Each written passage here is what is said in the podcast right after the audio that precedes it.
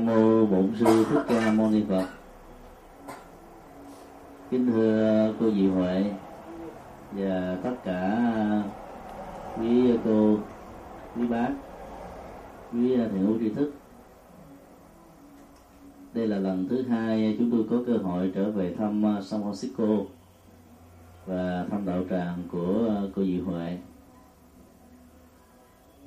Trong lúc chờ đợi thì à, chúng tôi đã được lắng nghe Ờ, bác trai tại đây và một số ờ, bác gái khác ờ, có kể về một số cái tình hình cụ thể là tội phạm. Trong đó đó, chúng tôi có đưa ra những câu hỏi liên hệ đến cái động cơ mà bản chất câu hỏi đã đặt ra là có phải những vị đó bị những cái chứng bệnh tâm thần hay là do những cái nguyên nhân sâu xa khác thì bác trai cho biết đó là một số tình huống là do vì có thói quen nghiện ngập. Rồi à, đáp ứng cho những nhu cầu đó nó không đủ cho nên dẫn đến những cái tình trạng vi phạm luật pháp. Cũng có những cái tình huống là do bệnh tâm thần ở mức độ nhẹ mức độ vừa hoặc là mức độ nặng gây ra. Thì nhân uh, nghe biết được những cái sự kiện như trên đó thì chúng tôi xin ờ, chia sẻ về ờ, quan điểm của Phật giáo. Nói về cái vai trò của tâm, dẫn khởi và chủ đạo hành động của con người.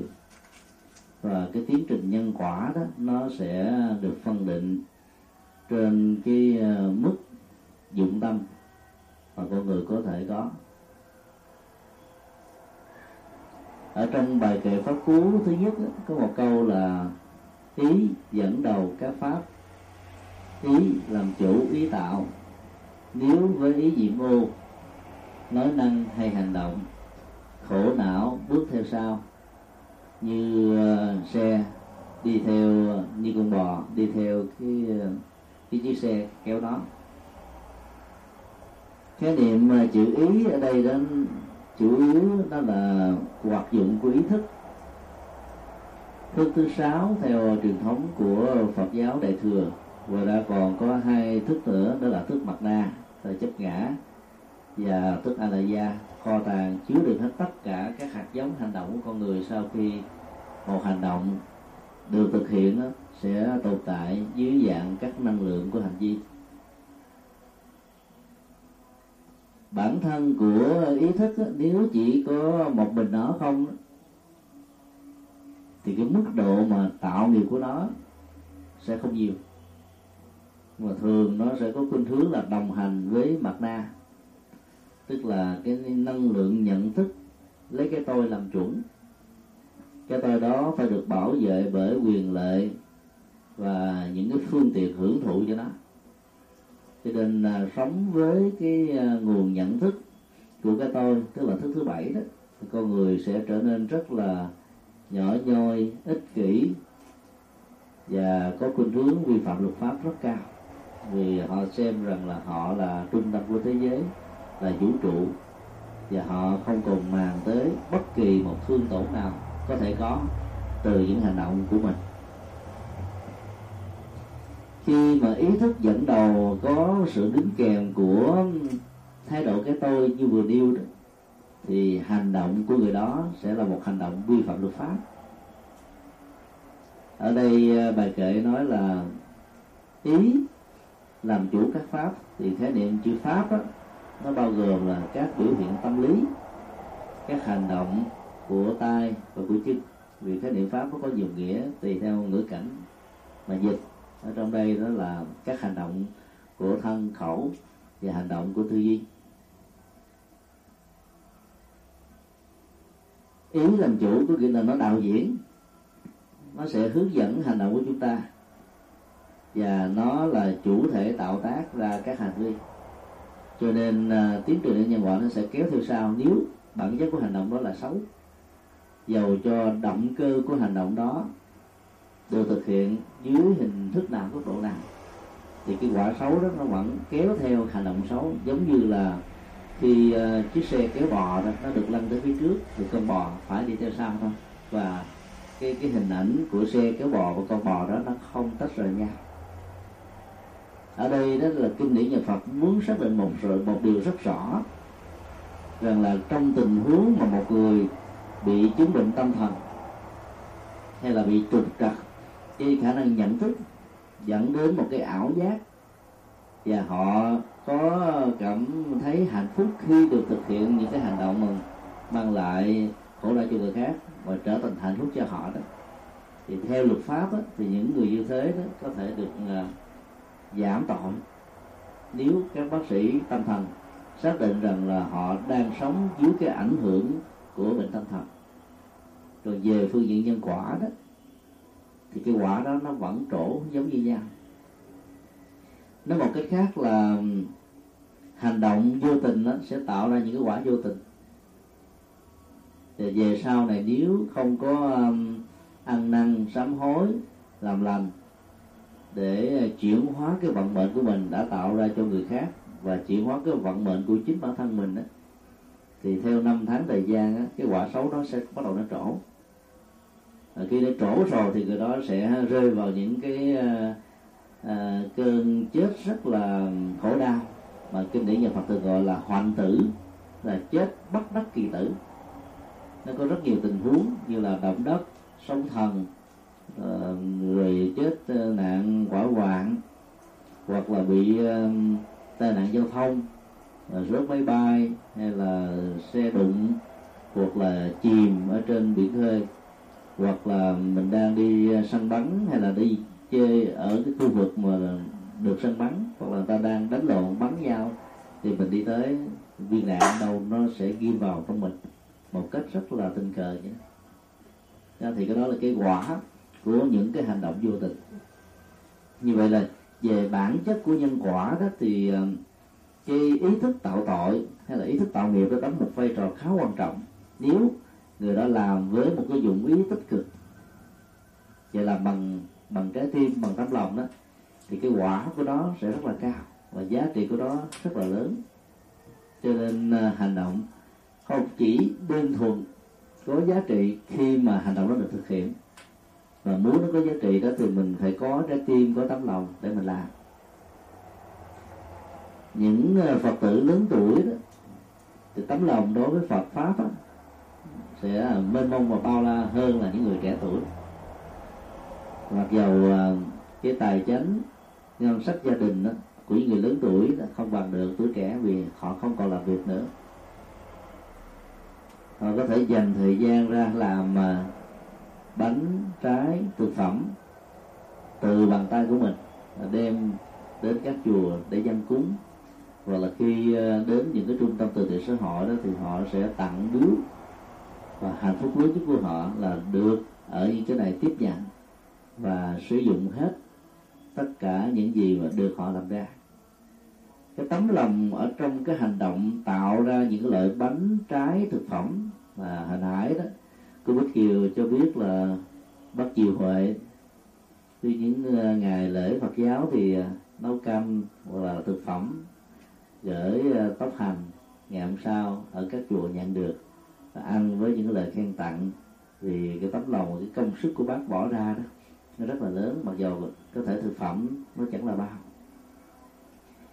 Một cái hành động đơn giản nhỏ thôi, nhưng mà khi mình cộng với cái đất trái tim, trong lúc mà mình à, thực hiện đó, thì nó làm cho giá trị của hành động nó được tăng trưởng theo.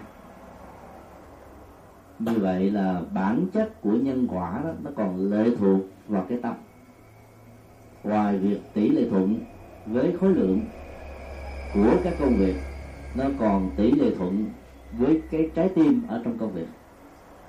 Để hiểu được cái cơ chế nhân quả nó vận hành theo hai hướng như thế đó, thì à, một hành giả Phật giáo khi thực tập được sẽ bắt đầu à, mở tâm mình ra.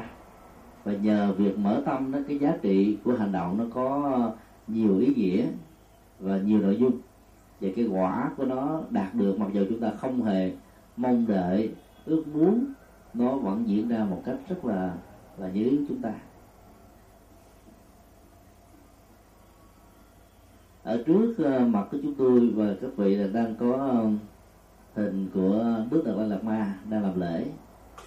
Và giữa hai cái tay của ngài như là có một cái cái khánh không? Cái khánh để điều khiển các khóa lễ người à, tây tạng còn có một cái dụng cụ nó giống giống như cái khánh của người trung quốc ở việt nam. Nó gọi là bánh bánh xe về thời gian thôi. Nó là một cái loại hình à, hình trụ. Trên đó có um, vẽ hoặc là khắc câu thần chú án mà đi bắt di học. Và gần đây là do phương tiện hiện đại người ta đã làm cái cái cái trụ này cái bánh xe này đó nó xoay được. Chỉ cần cấm điện vô là nó xoay qua năm suốt tháng. Thì à, chúng ta thấy là cái cách làm như thế đó là vận dụng cái toán học với sự tương thích của ta. Khi mình niệm một câu thần chú án ma đi bát di hồng và mình à, quán tưởng theo cái độ xây của nó. như vậy là mỗi một câu thần chú được ngăn vang lên hay là nhẩm thầm ở trong tâm thôi duyên tưởng với là cái độ dây độ quay của nó. Thì một câu thần chú như vậy nó có thể nhân lên thành 10 câu, hoặc là hai chục câu, bốn chục câu, tám chục câu, trăm sáu, ba trăm hai. Như thế mà nó tăng tăng tăng ngày càng nhiều. Vận dụng cái năng lực của tâm gắn vào một cái gì đó như là một phương tiện, chúng ta sẽ làm cho cái năng lực của tâm này nó lớn hơn và giá trị thực tập trong tình huống này nó cũng sẽ cao hơn cho nên um, chúng ta có thể học được cái phương pháp thực tập của người tây tạng để áp dụng cho việc mình niệm danh hiệu đức phật a di đà hoặc là đối với uh, các pháp môn khác thì chúng ta cũng áp dụng công thức tâm như thế. Thì cái năng lực của tâm này sẽ làm cho hành động thực tập và hành trì đó, nó có một cái giá trị lớn hơn. Ví dụ, nếu chúng ta cũng chế ra một cái dụng cụ tương tự như là cái bánh xe của người tây tạng thì khi niệm phật ở trên cái ờ, dòng bánh xe đó chúng ta ghi chữ nam mô a di đà phật và nó xoay. Có thể xoay ở một tốc độ càng nhanh càng tốt. Chúng ta duyên cái tâm tương ứng với cái độ xoay của cái dòng xoay. Và chúng ta duy trì được cái danh hiệu nam mô a di đà phật. Thì sự tương tác này nó sẽ làm cho cái năng lượng của tâm lớn hơn. Và cái tiến trình ờ, à, tự tại nhẹ nhàng thư thái thảnh thơi bắt đầu có mặt đó là biết vận dụng toán học để ờ, tạo cái trọng lực của tâm ở trong các hành vi. Sáng hôm nay ờ, quý bác cũng ờ, kể lại cái câu chuyện về cái nguyên nhân phạm pháp của một sinh viên người người triều tiên. Sau khi bắn hết tất cả những bạn đồng học và thầy cô giáo với cái số lượng trên ba chục người, anh ta mới cầm cây súng với viên súng cuối cùng nã đạn vào trong đầu của mình và chết.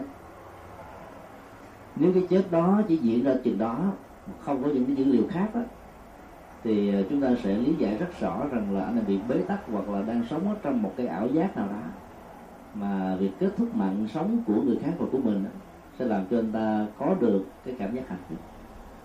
Chưa đó anh ta còn là một cái bộ phim quay về chính mình trong lúc sử dụng súng chọn lựa các loại súng, rồi thao tác, thế là thế kia. Và gửi cái băng video đó đến ờ, một cái đài truyền hình. Sau này người ta mới phát cái cái cái băng video đó ra.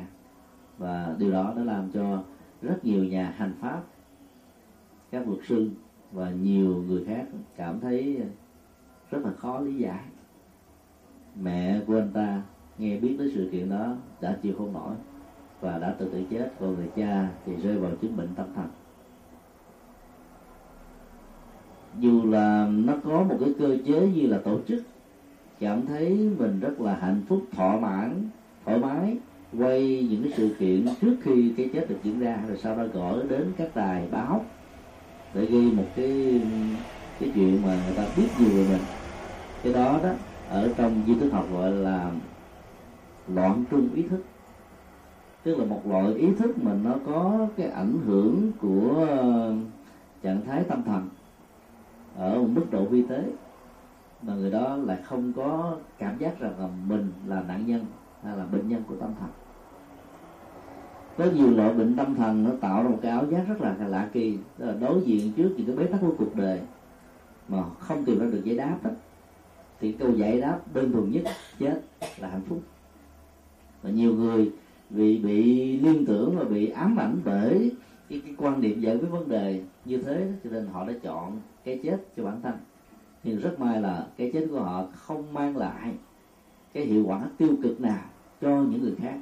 Và lần này thì cậu sinh viên này đã giết chết thêm vài chục người sau đó bắn mình chết. Và cái chết đó không kết thúc tại đó mà còn dẫn đến cái tình trạng người mẹ ruột của cậu có cậu là đứa con trai duy nhất không chấp nhận cái tin tức khổ đau do con mình tạo ra, cho thai nhân và cho chính bản thân con mình. Nên bà đã chết theo. Rồi người cha đã bị tâm thần theo. Ý thức khi mà nó bị ờ, kích hoạt theo một cái hướng tiêu cực đó, thì tất cả mọi quyết định và cách thức giải quyết vấn đề nó kéo theo hàng loạt những sự rắc rối. Cái nỗi khổ niềm đau của hành động giết người sau đó tự sát mình nó chỉ không kết thúc ở đó mà nó còn dẫn theo cái hậu quả là mẹ của cậu bị chết. Do đó bên nhà Phật xác định rất là rõ là ngoài cái động cơ. Nó còn có những cái ảnh hưởng của hành động từ những cái động cơ này. Rất tiếc là cậu ta đã chết liền ngay sau khi thực hiện cái vụ bắn những người khác. Chứ nếu mà anh ta còn sống đó, thì có thể sau những cái cách thức ờ, điều tra đối thoại, khéo léo đó, thì anh ta sẽ có thể nói cái tâm trạng của mình trong lúc giết đó là cái gì? Cái động cơ nào để làm cho ta giết nhưng mà theo những cái mô tả của báo báo đài thì chúng ta có thể biết rằng là đây là cái hoạt dụng của ý thức nó bị ờ, chặt mạch bị loạn. Tức là không có ờ, kiểm chế được cái phần sáng suốt của tâm thức, cho nên để cho cái phần sai lầm đó nó khống chế và do đó dẫn đến cái hậu quả, cái chết của rất nhiều người hành động đó về phương diện ờ, pháp y và tội phạm học đó, được xem như là vô tội. Nếu anh ta còn sống anh ta cũng có thể được xem là vô tội. Vì anh ta có thể bị chứng minh là người bị bệnh tâm thần. Luật pháp vẫn có phải giam anh vào trong ngục nhưng sẽ không có tử hình. Thì cái động động cơ đó hành động có thể nó khác với những cái tình huống là giết người cấp của là giết người trả thù giết người như là một niềm vui giết người như là một thói quen, vân vân. Các động cơ nó khác nhau, nó dẫn đến các cái quả sẽ trổ trong tương lai cũng khác nhau. Nhưng cái hiệu quả, cái hậu quả của hành động đó là một thôi.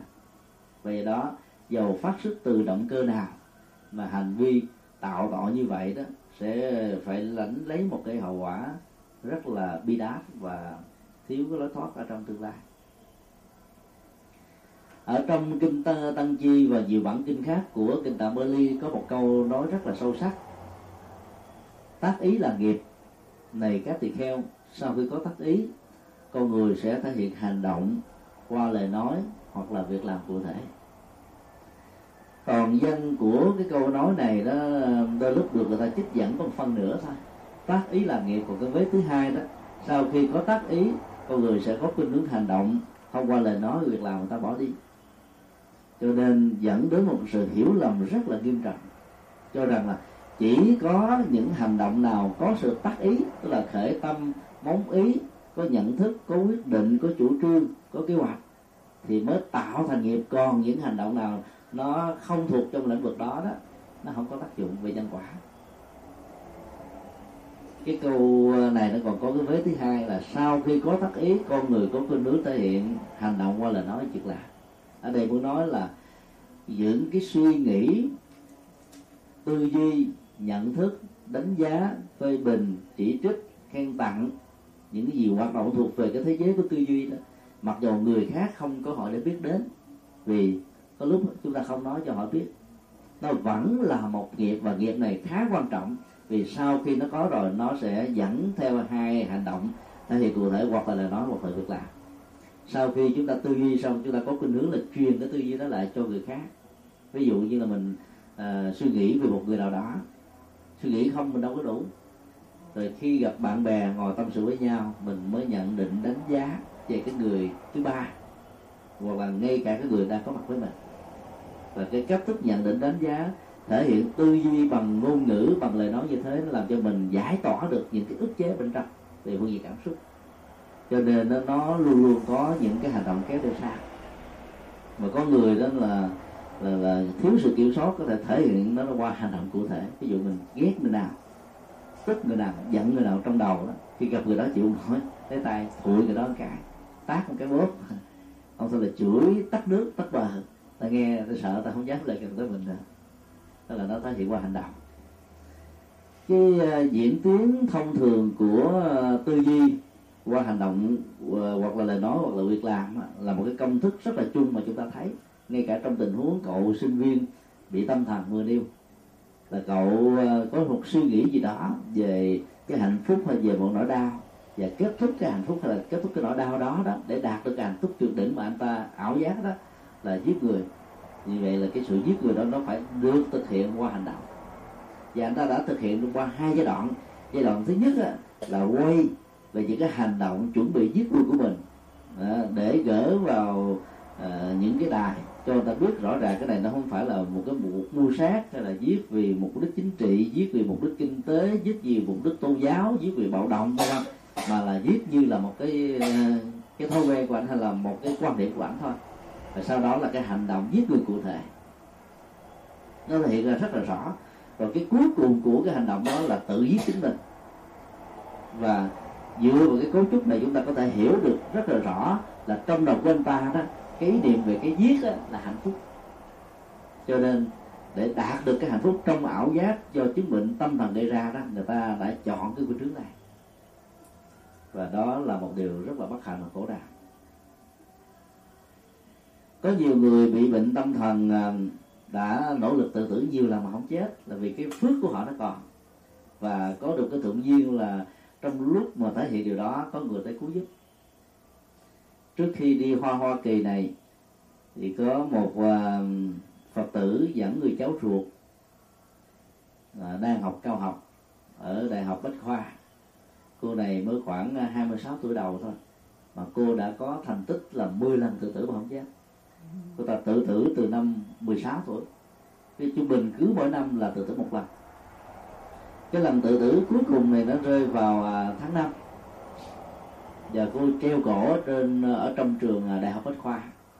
Treo ở trên cái à, cái quạt mái rồi sau đó người ta tới chợt thời à, hạ cô ta xuống. Khi mà đến dẫn cô ta đến gặp chúng tôi đó, thì ở trên cổ nó vẫn còn cái vết hằn màu đỏ nó chảy xước nó tạo thành kẻ lỡ bên ngoài thì chúng tôi có hỏi là lý do sao mà cô à, cô cô muốn muốn chết. Cô ta trả lời là ở trong đầu, trước khi thực hiện cái hành động đó, cô có một cái ý niệm như là cuộc đời này nó vô nghĩa quá. Nó không có một cái giá trị gì hết. Tiền cô cũng có, nghề cũng có, và tình yêu cũng có, cái gì cũng có hết. Nhưng mà sau khi có hết những thứ này rồi đó tôi là không cảm thấy thỏa mãn cái gì hết. Thấy nó nó vô nghĩa quá cho nên muốn chết để có được hạnh phúc lớn hơn từ cái câu trả lời đó đó, chúng ta có thể hiểu là những người mình nó có một cái um, cái suy nghĩ mà đặt quá mức về một cái chủ nghĩa um, tuyệt đối trong cuộc đời thường rơi vào những cái nỗi khổ niềm đau, thì bản chất của cuộc đời là tương đối, đó là nhà Phật là duyên khởi cái này nó nương một cái khác cái khác nương tựa một cái kia. Tất cả cùng nương tựa vào nhau mà hình thành, mà diễn tiến, mà phát triển, rồi nó bị hòa diện để tạo ra một cái mới bản chất của những loại suy nghĩ về tính cách tuyệt đối, về chủ nghĩa tuyệt đối, về con người tuyệt đối, về vấn đề tuyệt đối đó, đã làm cho rất nhiều người bị khủng hoảng. Và không biết cách để tháo gỡ cái khủng hoảng này sẽ làm cho người ta bị điên, mà người ta không thừa nhận là mình điên, vì người ta nói chuyện rất là tỉnh táo. Người đang học cao học rất là thông minh, thi đậu được đổ điểm rất là cao. Nhưng vì bế tắc về cái quan niệm ý nghĩa trong cuộc đời thì chúng tôi khai thác thêm thì cô ta mới cho biết rằng là cô ta chưa bao giờ nỗ lực một cái gì được thành công ở lần nỗ lực thứ nhất ba, mà phải là lần thứ năm, thứ sáu, thứ bảy, thứ tám thì việc mới thành công. Thì bạn so sánh cô với những người khác kém thông minh hơn à, họ lại có được cái phước báo cho nên họ làm đâu là thành công đó. Thậm chí họ là phân nửa, người khác là tới giúp là chín, mười phần còn lại. Cho nên thấy cuộc đời của mình bạc bẽo và vô vị, mất ý nghĩa của ta học không chấp nhận được nên chọn cái chết. Chúng tôi có giải thích rằng là bản chất của việc chọn cái chết đó, nó là một cái ảo giác thôi. Cái ảo giác cho mình có được một cái ờ, cảm giác chán an rằng khi kết thúc cái mạng sống này, mình sẽ không còn có cơ hội để tiếp xúc với cái ý thức về sự vô vị về sự bạc bẽo, về sự bất hạnh trên nền tảng của những cái thực đói, làm cho mình cảm thấy rằng mình đã giải quyết được cái bế tắc mà mình đang có phải và trên thực tế, đó là một sự chạy trốn. Chạy trốn có ý thức, chạy trốn có tổ chức, chạy trốn trong ảo giác chạy trốn trong một cái quyết định sai lầm. Vì đó, nó sẽ không dẫn mình đi tới đâu. Cái bế tắc đó, nó sẽ tiếp tục mở cửa cho những cái bế tắc tiếp theo diễn ra ở trong tương lai. Tức nghĩa là sau khi cô ta tái sanh trở lại làm người, thì cô ta vẫn bị cái nỗi ám ảnh như là một bóng ma về những cái sự đầu hàng, bỏ cuộc và kết thúc của những cái bỏ cuộc đó cũng là một cái chết. Vì cái tâm trạng đó, nó đã từng trở thành một cái bóng ma đeo được cô ta trong suốt 10 năm qua. Kể từ lúc cô ta được 16 tuổi đầu. Bây giờ 26 tuổi. Thì rất tiếc là ngày hôm đó chúng tôi à, bận để chuẩn bị đi qua bên đây. Cho nên à, trao đổi và hướng dẫn cho cô chỉ được hai tiếng. Và chúng tôi đã hướng dẫn cho cô có những cái tư duy tích cực để huấn luyện ý thức. Và cái hạnh phúc lớn nhất của con người đó là làm thế nào để vượt qua những nghịch cảnh, những khó khăn, tháo gỡ những cách suy nghĩ sai lầm và tiêu cực.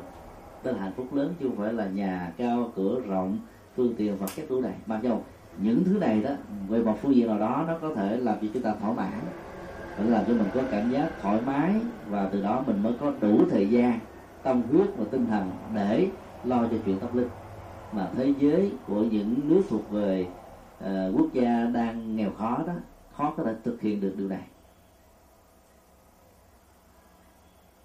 Trở lại vấn đề của ý thức ở trong hành động đó, chúng ta thấy là nếu để cho nó suy nghĩ về cái bóng tối thì toàn bộ cái dùng sáng á, ở trong tâm thức con người nó không có được thể hiện.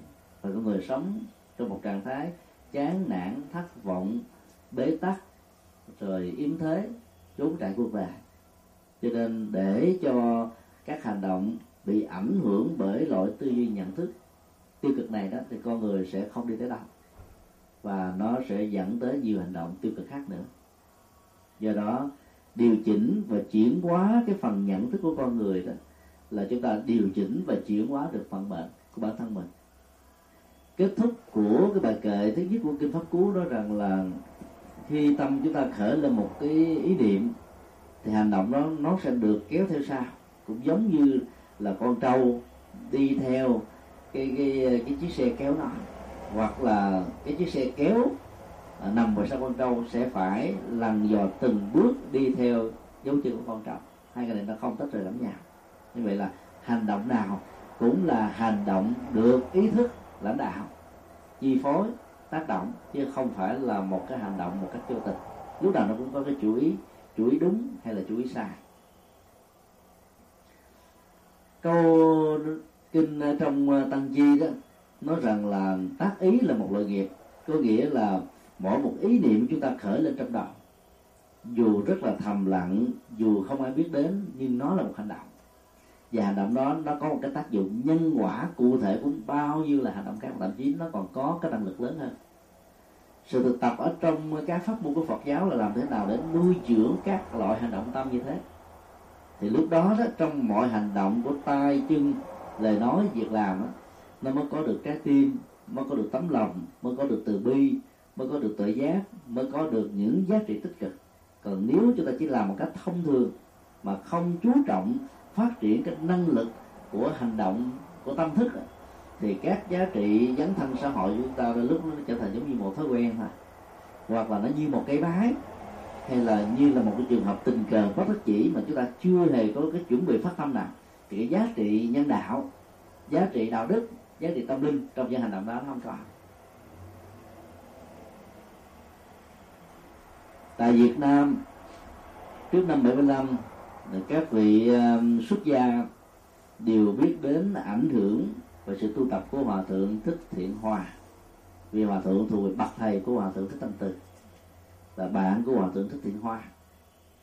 Hòa thượng thích thiện hòa đó là một nhà luật học phật giáo là nổi tiếng về sự duy trì giới hạnh, phẩm hạnh tư cách đạo đức của một người tu. Và đức và ngài có một cái uh, hạnh rất là khiêm tốn, khiêm hạ ai tiếp xúc, ai gần gũi cũng cảm thấy như là gần là một vị thánh. Và mình cảm thấy là mình học được rất nhiều thứ, thậm chí có đôi lúc không cần phải tiếp xúc, không cần phải ngồi kế bên ngài, chỉ cần nghe về tên tuổi của ngài thôi, mình cảm thấy tâm mình được nhẹ nhàng. Hòa thượng là một người à, tiêu biểu về việc mà tu bằng cái tâm hơn là tu bằng cái hình thức. Khi ngài lên làm à, phó tăng thống của giáo hội Phật giáo Việt Nam thống nhất một vai trò là, lãnh đạo tinh thần đứng thứ nhì sau vị hòa thượng tăng thống thôi. Thì mỗi ngày đó hòa thượng vẫn đi làm những công việc rất bình thường. Không ai ngờ được hết.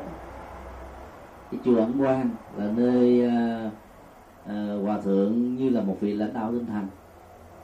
Và nơi đó cũng là nhân tài Phật giáo khắp bốn phương trở về. Lãnh đạo cái giáo hội Phật giáo Việt Nam thống nhất tại đó mà không có buổi sáng nào hòa thượng bỏ lỡ cơ hội quét hồ tiêu. Cái việc này làm nhiều người ngạc nhiên lắm đó trời. Một vị lãnh đạo cao cấp của giáo hội như hòa thượng đi làm những việc đó ủ vậy? Không để cho những người khác phải làm để hòa thượng làm việc lớn hơn. Thì cái lý luận chuyện nhỏ chuyện lớn như vừa, vừa điêu đó, nó có giá trị về phương diện logic. Còn đối với một hành giả thực tập đó thì cái chuyện bản chất của công việc đó nó không tự nói lên nó là lớn hay là nhỏ mà sự dụng tâm ở trong công việc này mới là lớn. Hay là nhỏ. Nếu chúng ta làm bằng cái tâm vì danh, vì vọng, vì địa vị trước tước là ảnh hưởng của bản thân mình, thì giá trị nhân quả của nó ít lắm. Nó rất là nhỏ. Còn nếu chúng ta làm trong một thái độ vô ngã, làm để chuyển hóa tâm thức của rất nhiều người khác, thì cái đó nó trở thành là cái tâm đại lượng, cái tâm đại bồ tát, tâm đại bồ đề, tâm đại giác ngộ cho nên cái ảnh hưởng từ những cái hành động như thế dù rất là nhỏ nhặt làm cho những người à, sống tại đây đó càng phải phấn đấu vươn lên đóng góp rất nhiều không thể cho phép mình dễ vui thỏa mãn hay là hưởng thụ không ạ? Cái giá trị của hành động đó như là một cái ngọn đuốc vậy là bởi vì nó có được cái tâm có được cái sử dụng ý tích cực ở trong cái hành động như vừa nêu. Từ giờ chánh 7 giờ cho đến à, 11 giờ đó thì hòa thượng là phật sự của giáo hội năm sáu giờ sáng là là vệ sinh. Có nghĩa là đây hòa thượng không có à, tiệc bói hóa vấn đề. Mà hòa thượng vẫn làm những vật sự lớn lao của một quốc gia của một giáo hội cần đến cái bàn tay và tự giác chăm sóc của hòa thượng. Nhưng bên cạnh đó hòa thượng vẫn làm những việc rất nho nhỏ. Mà đôi lúc đó, nếu chúng ta nằm ở trong vai trò đó chắc chúng ta không nghĩ đến. Giả sử có nghĩ đến chúng ta cũng không muốn làm. Giả sử có làm chúng ta cũng làm qua lo một buổi hai buổi là hết rồi. Còn hòa thượng làm như là một hạnh nguyện dấn thân vì có trái tim ở trong hành động đó. Và nhờ làm như thế mà rất nhiều vị học từ Phật học đường Nam Việt, tức là chuẩn quan Quang đó để trở thành những vị cao tăng ở trong thời hiện đại này. Thì giờ sống chung với những vị cao tăng như thế đó, chúng ta hưởng được cái tâm lượng của các ngài. Biết được cái tâm lượng đó nó bao la lớn không bị giới hạn, và chúng ta cố gắng thực tập như thế nào đó để cho tâm lượng đó nó có một cái phần tương thích và nhờ sống với cái tương thức đó đó cái giá trị đóng góp đó, nó sẽ diễn ra ở một mức độ lớn hơn. Đó cũng là cái giá trị của một cái hành động đặt trên nền tảng của tập. Tại sao um, việc à, làm à, vệ sinh ở trong một nhà vệ sinh lại có một giá trị quan trọng? Nếu chúng ta chỉ nhìn bằng cái cặp mắt thông thường cho đó công việc này đó chỉ cần nhờ một người giúp việc và mỗi một tháng đó chúng ta giúp cho người đó khoảng chừng à, vài trăm ngàn đồng Việt Nam. Thì họ có thể làm tốt hơn mình. Hiểu như vậy thì nó quá đơn giản, quá vật lý, quá kinh tế. Thì nó có giá trị về về về về vật dụng là hết thôi. Thực ra đó, mỗi một mảnh đất tâm của con người, nó có những hạt giống thanh tịnh, nó có những cái vùng bị nhiễm ô, nó có những cái bị hư thối, và có những cái rất là đẹp chúng ta cần phải quán tưởng mà nó tâm là là một cái cái tổng thể như vậy. Để khi mình có mặt ở trong nhà vệ sinh làm vệ sinh cá nhân đó, thì mình sẽ nương vào cái cái hình thù cụ thể của tất cả những cái chất bã, những cái chất dơ đẩy ra bên ngoài thì nó sẽ duy trì và làm lớn cái đời sống của mình. Chứ nếu như chúng ta ăn vào, nạp vào một ngày ba cử, hay là ăn hoặc ăn vụng một ngày sáu bảy cử ăn suốt ngày như một số người nữ ờ, uh, thích thói quen này. Thì chứ lẽ là chúng ta sẽ chết. Nạp vào không mà không có đường ra sẽ chết. Hoặc là không chết thì cũng bị bệnh tật rất là nhiều. Cho nên cái nhà vệ sinh đó, ở trong Phật giáo gọi là nhà khỏe. Cái từ lóng ở trong nhà chùa dùng đó hãy vào nhà khỏe ra thấy nó khỏe liền tào tháo dí tào tháo rượt vào trong đó ra là thấy nhẹ nhõm vô cùng là bị ờ, cái bụng nó đang trương sình, nó nặng quá, ăn nhiều quá, bị trúng thực, hay là bị bội thực, nó bị ngộ độc thực phẩm trong thức ăn thì vào trong đó ra là khỏe. Còn bình thường mỗi một ngày mà nếu không chịu ra nó bị bón kiết thì nó cũng dẫn đến những cái tình trạng rất là khó chịu trong cái cơ thể. Thì các hành giả Phật giáo của chúng tôi từ lúc mà được vào chùa với tư cách là một chú tiểu là được thực tập những cái phương pháp quán tưởng như thế này. Và trọng tâm của quán tưởng là nằm ở trên cái tâm thôi tức là vận dụng cái năng lực của tâm để tu tập và chuyển hóa. Và do đó mình mới nghĩ rằng là ở trong cái cái tâm của mình đó, nó có những hạt giống rất là xấu. Nó giống như là những cái cấu quế được mình đưa ra khỏi cơ thể này nè. Bây giờ đưa ra khỏi cơ thể cái thân thể này nó được khỏe nó được thoải mái hơn. Thì những cái tư tưởng xấu những tư duy tiêu cực những hành động tiêu cực nó ảnh hưởng trên tâm đó. Nhìn vào cái việc mà đưa ra như vậy chúng ta phải quán tưởng là khi mình tống khứ tất cả những cái vật nhơ ra khỏi cơ thể. Tôi nguyện rằng tôi và tất cả chúng sanh từ bỏ được hết tất cả lòng tham, lòng sân và lòng si để cho cái cõi tâm này được trang nghiêm và thanh tịnh. Do đó, làm được điều đó ở trong nhà vệ sinh là là đang là công việc xây dựng tình độ trang nghiêm cõi phật hoàn toàn không có gì khác hết vì bản chất của những cái cõi phật và tịnh độ đó, nó phải được gieo rắc và đi bằng những hạt giống trang nghiêm với cõi tâm của chúng ta. Và việc trang nghiêm cõi tâm của chúng ta đó, nó đạt được ở mức độ cao nhất và kết quả nhất là khi chúng ta đang có mặt ở những cái chỗ không trang nghiêm, ở những cái chỗ cấu quế ở những chỗ phiền muộn, ở những chỗ nhiễm ô, nỗi khổ, niềm đau nó có mặt hàng ngày, hàng giờ. Mà mình làm được như thế thì ở những chỗ sạch hơn, những chỗ tốt hơn, những chỗ đẹp hơn những chỗ thanh tịnh hơn chúng ta làm rất là dễ. Đối diện trước bằng phật, tâm mình trở nên thanh tịnh là chuyện rất là dễ dàng. Nhưng trên thực tế đó, mỗi một ngày chúng ta đối diện được bàn phật chỉ có vài giờ là hết à. Mà chúng ta còn hai mươi mấy giờ còn lại là đối tượng, đối diện với chúng sanh, đối diện với cuộc đời, đối diện với những người khó thương, đối diện với những người rất là là cà chớn đối diện với rất nhiều người hắc áo đủ kiểu trên đời hết trơn thì liệu lúc đó cái tâm thanh tịnh của mình nó còn được duy trì hay không? Hay là lúc đó nó méo mó, người ta chửi mình cái là cái tâm của mình nó cũng méo như là cái dòng số 8 tu đối diện trước Phật rất dễ mà tu đối diện với chúng sanh khó hơn nhiều. Thì có mặt ở trong một nhà vệ sinh rất đơn giản mà qua năng lực quán chiếu của tâm để mình hình dung ra cái bản chất của sự tu tập là thanh tịnh hóa một cái khối lượng nhiễm ô hay cái phần nhiễm ô ở nằm ở bên trong tâm thức rất là sâu thẳm. Mình đè nén, giấu kín bởi phong tục tập quán văn hóa. Và nhất là phương diện ngoại giao bên ngoài, làm cho mình không cho nó xuất hiện ra bên ngoài. Nhưng mà trên thực tế, cái khối lượng dơ của tâm đó nó vẫn còn nằm yên nguyên. Nếu không chuyển hóa nó là nó vẫn là một bóng ma đối với mình và để cái bóng ma nó đeo đuổi nhiều người chọn giải quyết vấn đề bằng cái chết. Thì đó là một nỗi bất hạnh cho họ và bất hạnh cho cuộc đời. Cho nên để cho hành động nhân quả về phương diện phước báo đó nó càng càng lớn ngày càng đẹp đó thì điều quan trọng và không gì hơn là chúng ta phải đầu tư ở cái mảnh đất tâm. À, khi mà mảnh đất tâm được trang nghiêm thanh tịnh rồi các hành động đó tự động nó kéo theo sau là sự trang nghiêm thanh tịnh. Và chúng ta không chỉ hành động như là một cái máy làm việc như là một thói quen hay là như là một cái điều ngoại giao à, ứng tế trong xã hội mà nó còn có trái tim có tấm lòng có nhận thức rất là sáng suốt cho nên giá trị của nó cũng rất là cao. Nãy thì à, có một vị à, phật tử cũng có đặt câu hỏi là trong pháp môn à, niệm phật đó tất cả các pháp sư hướng dẫn về tịnh độ tông điều khuyên các hành giả của tịnh độ tông đó là ráng trang nghiêm của tâm mình bằng cách là niệm phật. Chuyên nhất đi đứng nằm ngồi cũng giữ danh hiệu của đức phật. Và ở đâu chỗ nào cũng làm được việc đó. Thì cô mới đặt câu hỏi là nếu chúng ta làm như vậy đó thì trong lúc chúng ta đang làm chẳng hạn như là đang nói chuyện với người khác làm sao niệm là giao tiếp ứng xử sinh hoạt gia đình buôn bán đó, thì cái tính cách bị xen kẽ và lẫn lộn như vậy đó nó có thể giúp cho mình đạt được cái trọng tâm của pháp môn để có được một cái phương tiện sau khi qua đời ra vãng sanh tây phương tịnh độ hay không? Đây là một câu hỏi rất là hay. Đi vào ngay cái trọng tâm của vấn đề hành trì đối với các hành giả của tịnh độ tông. Để trả lời câu hỏi đó, đó thì chúng ta cần phải phân định nó có um, hai loại thực tập tịnh độ tông.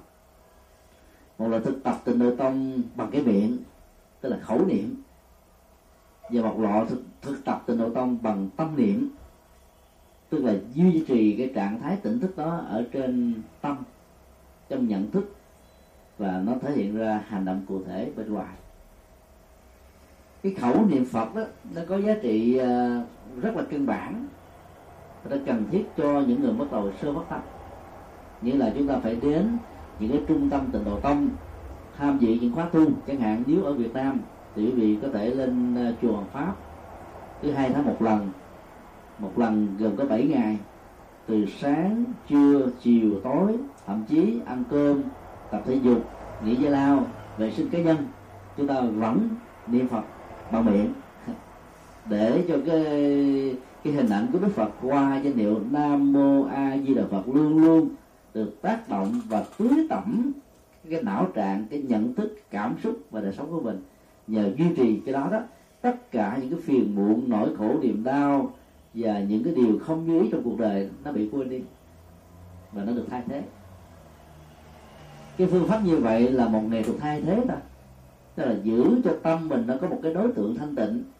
Thì những cái phi thanh tịnh, những cái thuộc về cuộc đời, thuộc về dĩ mô đó, nó không có cơ hội xe kẻ thì tâm của con người lúc nào cũng cần có một nhu cầu có một cái đối tượng nào để bám. Và cái đó chúng ta tạm gọi giống như cái niêm cái ghế cái bàn bất cứ một cái vật dụng nào muốn cho nó thăng bằng đó là nếu cái mặt phẳng đó nó không phẳng thì chúng ta phải niêm chim vào.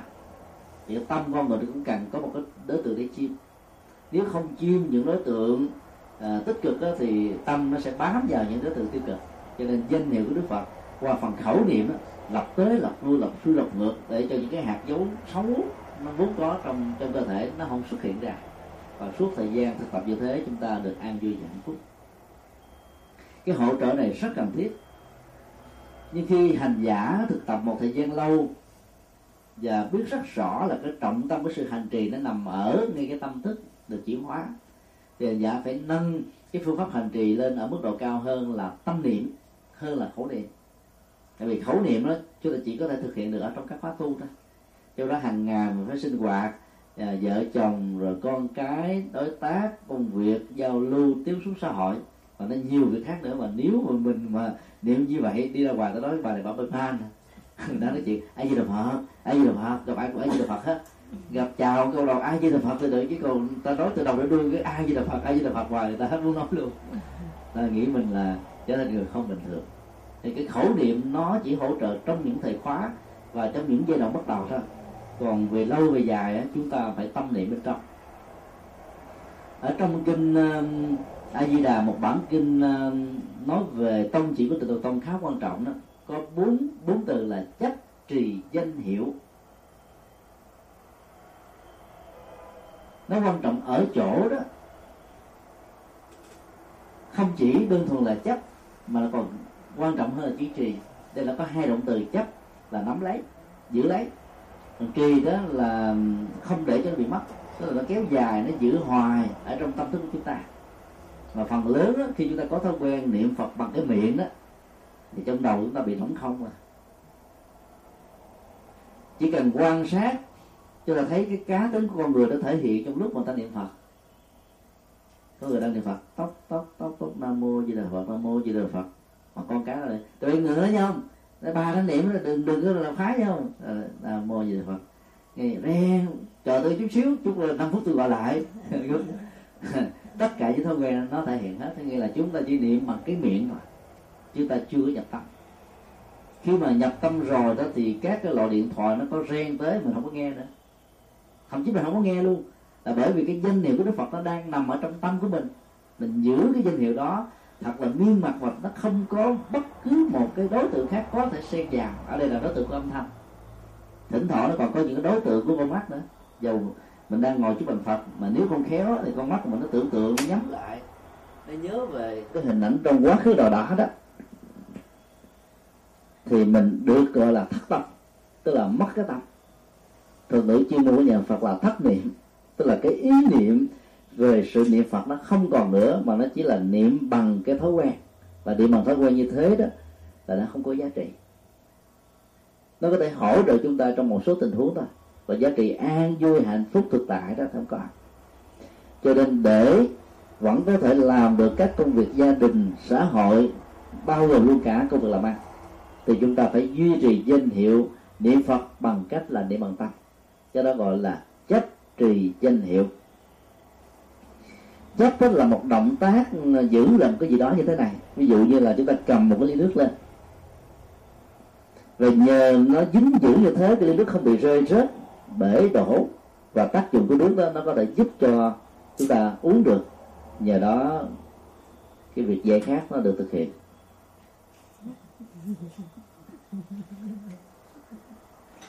Nhưng nếu mình giữ cái chất này hoài đó, thì bàn tay của chúng tôi sẽ không làm việc gì khác được hết á giữ luôn đi nước.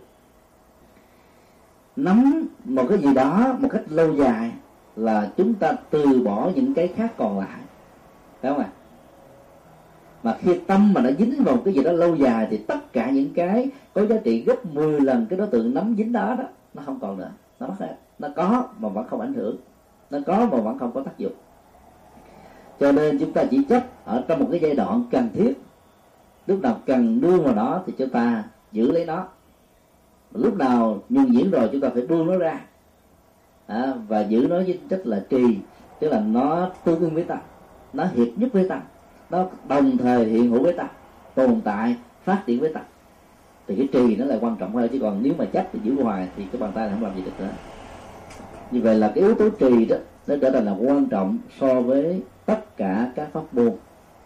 Không chỉ riêng về tịnh độ tông mà thiền tông cũng như thế cái uh, ờ, danh hiệu có nghĩa là trong tâm của mình luôn luôn khởi danh hiệu đó lên mặc dù mình đang làm ăn buôn bán thậm chí là tính tiền không sao hết. Thì lúc đó tính đó, nó thuộc về ý thức. Có thể vận dụng cái con ờ, con mắt tức là một phần của nhãn thức. Và xung quanh của người ta cũng đang ngồi nói chuyện với mình ta kêu à cái này tôi đưa cho bà 500 bà cộng trừ nhân chia là có đủ không? Thì chúng ta cũng phải dùng đến cái lỗ tai là nhãn thức là là nhĩ thức nhãn và nhĩ nó cùng hoạt động với ý thức là ba cái có mặt. Và tay chúng ta chỉnh vào trong cái phần nước. Chúng ta đếm từ đồng tiền. Thì như vậy là cái phần thân thức đó, nó vẫn đang hoạt động. Nếu hoạt động như thế đó thì chúng ta thấy là là nó nó tạo ra một cái thói quen bình thường trong sinh hoạt thường nhật không mà không có gì đó trở ngại bởi những thói quen đó hết mà nếu ở trong tâm chúng ta vẫn trì được danh hiệu của đức phật đó thì các hành động bình thường này nó không tác động, nó không ảnh hưởng, mà chúng ta vẫn không bị lẫn lộn. Thậm chí, chúng ta có thể sử dụng trực quan để phán đoán, nhận định, đánh giá và ứng xử một cách rất là khôn ngoan. Và có lợi ích ở trong cuộc đời này, mà không dễ dàng gì bị người khác bị lừa, đánh lừa mình. Cho nên, người có thực tập bằng tâm lâu dài rồi đó thì người đó sống rất là thoải mái. Thông dong tự tại không bị dướng. Ở ngay trên đống dầu hắt mà mỗi bước chân đi của họ nó không bị dính vào dầu hắt cái này hơi hơi hơi khó hình dung. Về phương diện vật lý thì nó bị dính liền, nhưng mà về phương diện tâm lý đó, thì cái tiến trình của sự buông xả nó nằm ở chỗ khi tâm chúng ta không thiết lập dính vào một cái đối tượng nào đó, thì nó được gọi là thông dong và tự tại. Cái đó nó nằm ở chỗ là mở mắt tâm ra, buông cái động tác chấp của tâm ra, thì nó sẽ được thoải mái như thế. Cho nên thành giả có thể vận dụng cái phương pháp thực tập trì danh bằng tâm thì lúc đó đó là các công việc làm ăn nó, nó không bị trở ngại.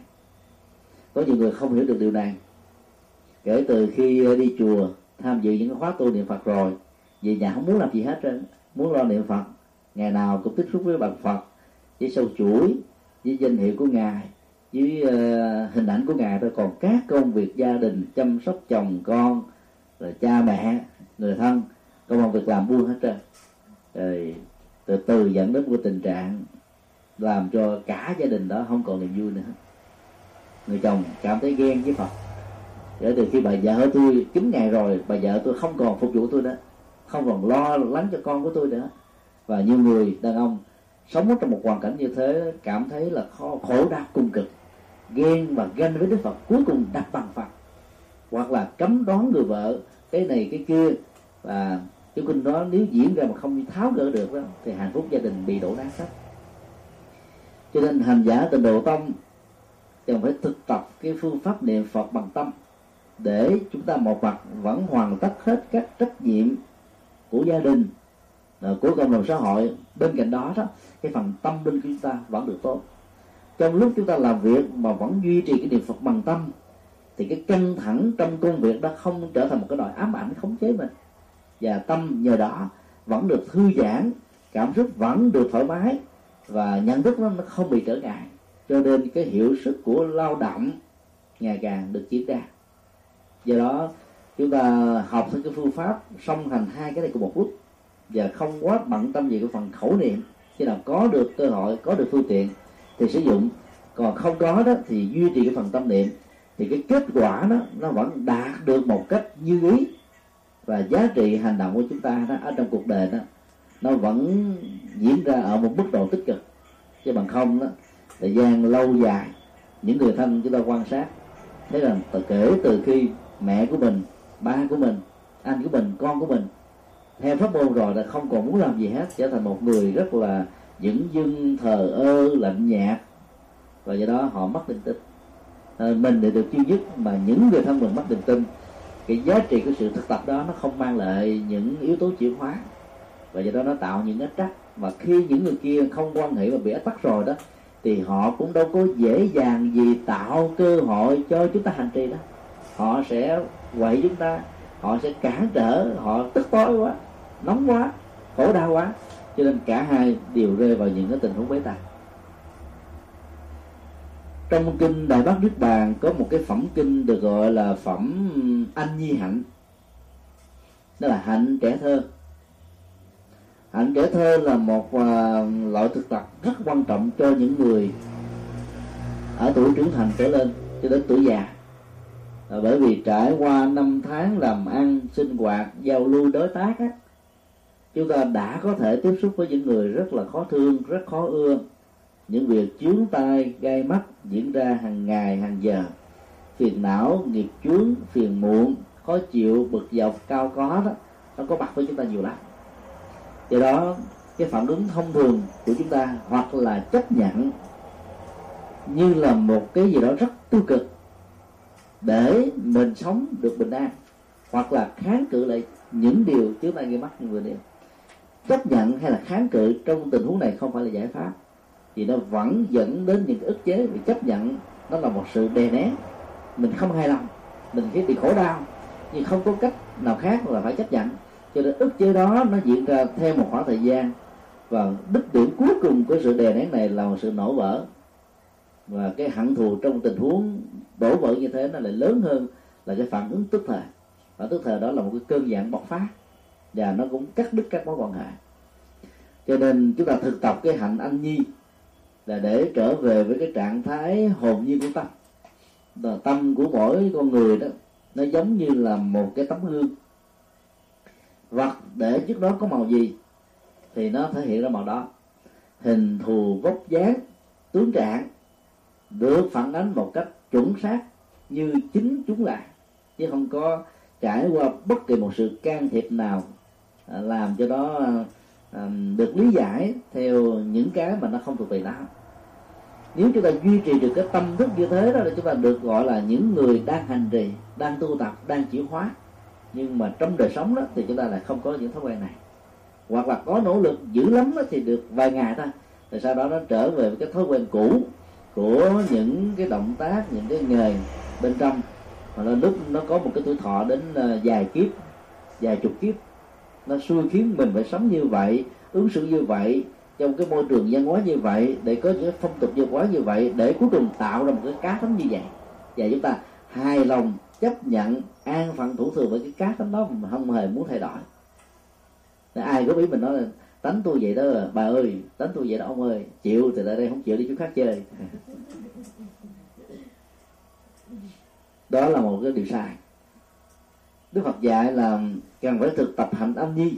Bởi vì cái yếu tố của anh nhi đó là không tính toán, không hơn thua, không hận thù, không trả đũa không có lưu giữ cái gì đó một cách lâu ở trong tâm, nhất là những nỗi khổ niềm đau. Ngoài ra, anh như nó còn có những cái um, tính cách tích cực khác nữa. Đó là nhẹ nhàng thư thái, thoải mái lắm. Còn con người lớn chúng ta đi đâu đó, phải để ý đệ tứ thấy không nữ thì có cách để ý đệ tứ của người nữ. Với những cái trang sức phẩm, với những cái mỹ phẩm, rồi với những cái hỗ trợ khác để nó tăng cường cái vẻ đẹp và sự trẻ trung. Người nam á thì để ý về tứ theo một cách khác làm sao ăn mặc thanh lịch đảnh bao rồi ra ngoài giao tế làm sao phải để ấn tượng tốt để đắc nhân tâm. Là nếu mình là một nhà quản lý giỏi một nhà lãnh đạo đó thì phải học thêm những cái phương thức như thế này thế đó, để cho trên và dưới đều thuận và hòa. Tất cả những cái hoạt động của ý thức đó nó cần thiết về phương diện xã hội lắm. Nhưng mà mặt khác nó làm cho chúng ta trở thành một con người mà hình như là mình sống về phương diện bề ngoài giao tới nhiều hơn là sống bằng cái tâm đích thực của mình. Cho nên thực tập cái hạnh anh như là trở về cái bản tính hồn nhiên, tự nhiên, thoải mái, nhẹ nhàng, không bị dính mắc, không bị câu trước ờ, không bị bất cứ một cái gì tác động được hết rồi thì lúc đó cho chúng ta đang huấn luyện cái tâm. Và giờ huấn luyện cái tâm như thế đó, thì mình sẽ trở nên rất là hạnh phúc ở mọi nơi, mọi chốn.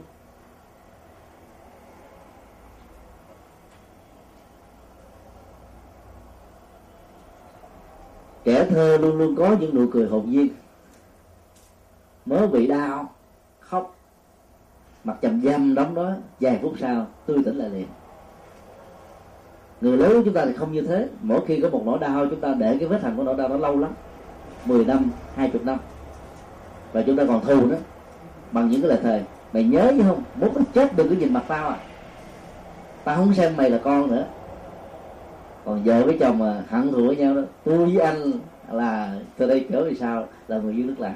Đường anh anh đi, đường tôi tôi đi, chuyện tình đôi ta chỉ thế thôi. Và giờ nói như thế, có nhiều người đâu có nghĩ là chỉ thế thôi. Nếu mà hiểu được chỉ thế thôi thì quá đơn giản đi, quá tốt mà. Có nghĩa là không ai làm phiền ai, không ai làm khó chịu cho ai. Và người ta tự tìm ra một cái con đường mới, hạnh phúc mới. Có nhiều người nói là đâu có chỉ đơn giản là chỉ thế thôi. Cho nên ăn không được thì phá ăn không được thì làm cho nó hôi. Và cái thái độ, cái dướng mắt đó nó làm cho cái mối quan hệ này nó lận đặng như là những cái dây kẽm gai với nhau bên kia là một hàng rào kẽm gai, bên đây là một hàng rào miễn chai. Kẽm gai và miễn chai đó, bắn qua bắn lại thì cả hai bên đều bị tổn thương. Cả hai bên đều bị thất sót còn hạnh anh nhi thì không như vậy. Sau một nỗi đau, chúng có thể cười cười một cách hồn nhiên như chưa từng có một nỗi đau nào đã từng xảy ra ở trong cuộc đời. Cái nguyên tắc mà thực tập như thế nó sẽ giúp cho mình giải phóng mọi cái ờ, bất hạnh nó có thể có ở trong cuộc đời một cách vô tình hay là cố ý. Có những lúc chúng ta đâu muốn sống trong khổ đau đâu nhưng mà người khác lại cố tình hoặc là do về thương chúng ta mà không biết cách thể hiện đó thì mỗi động tác của sự chăm sóc lo lắng phục vụ đó, làm cho người người được lo có cảm giác rằng mình đang bị rào, mình đang bị bỏ trong lòng, mình đang bị nhốt ở trong trong một cái căn phòng, mình đang bị nhốt ở trong một nhà tù, nhà giam à. cho nên là cái cái hạnh phúc nó bị mất.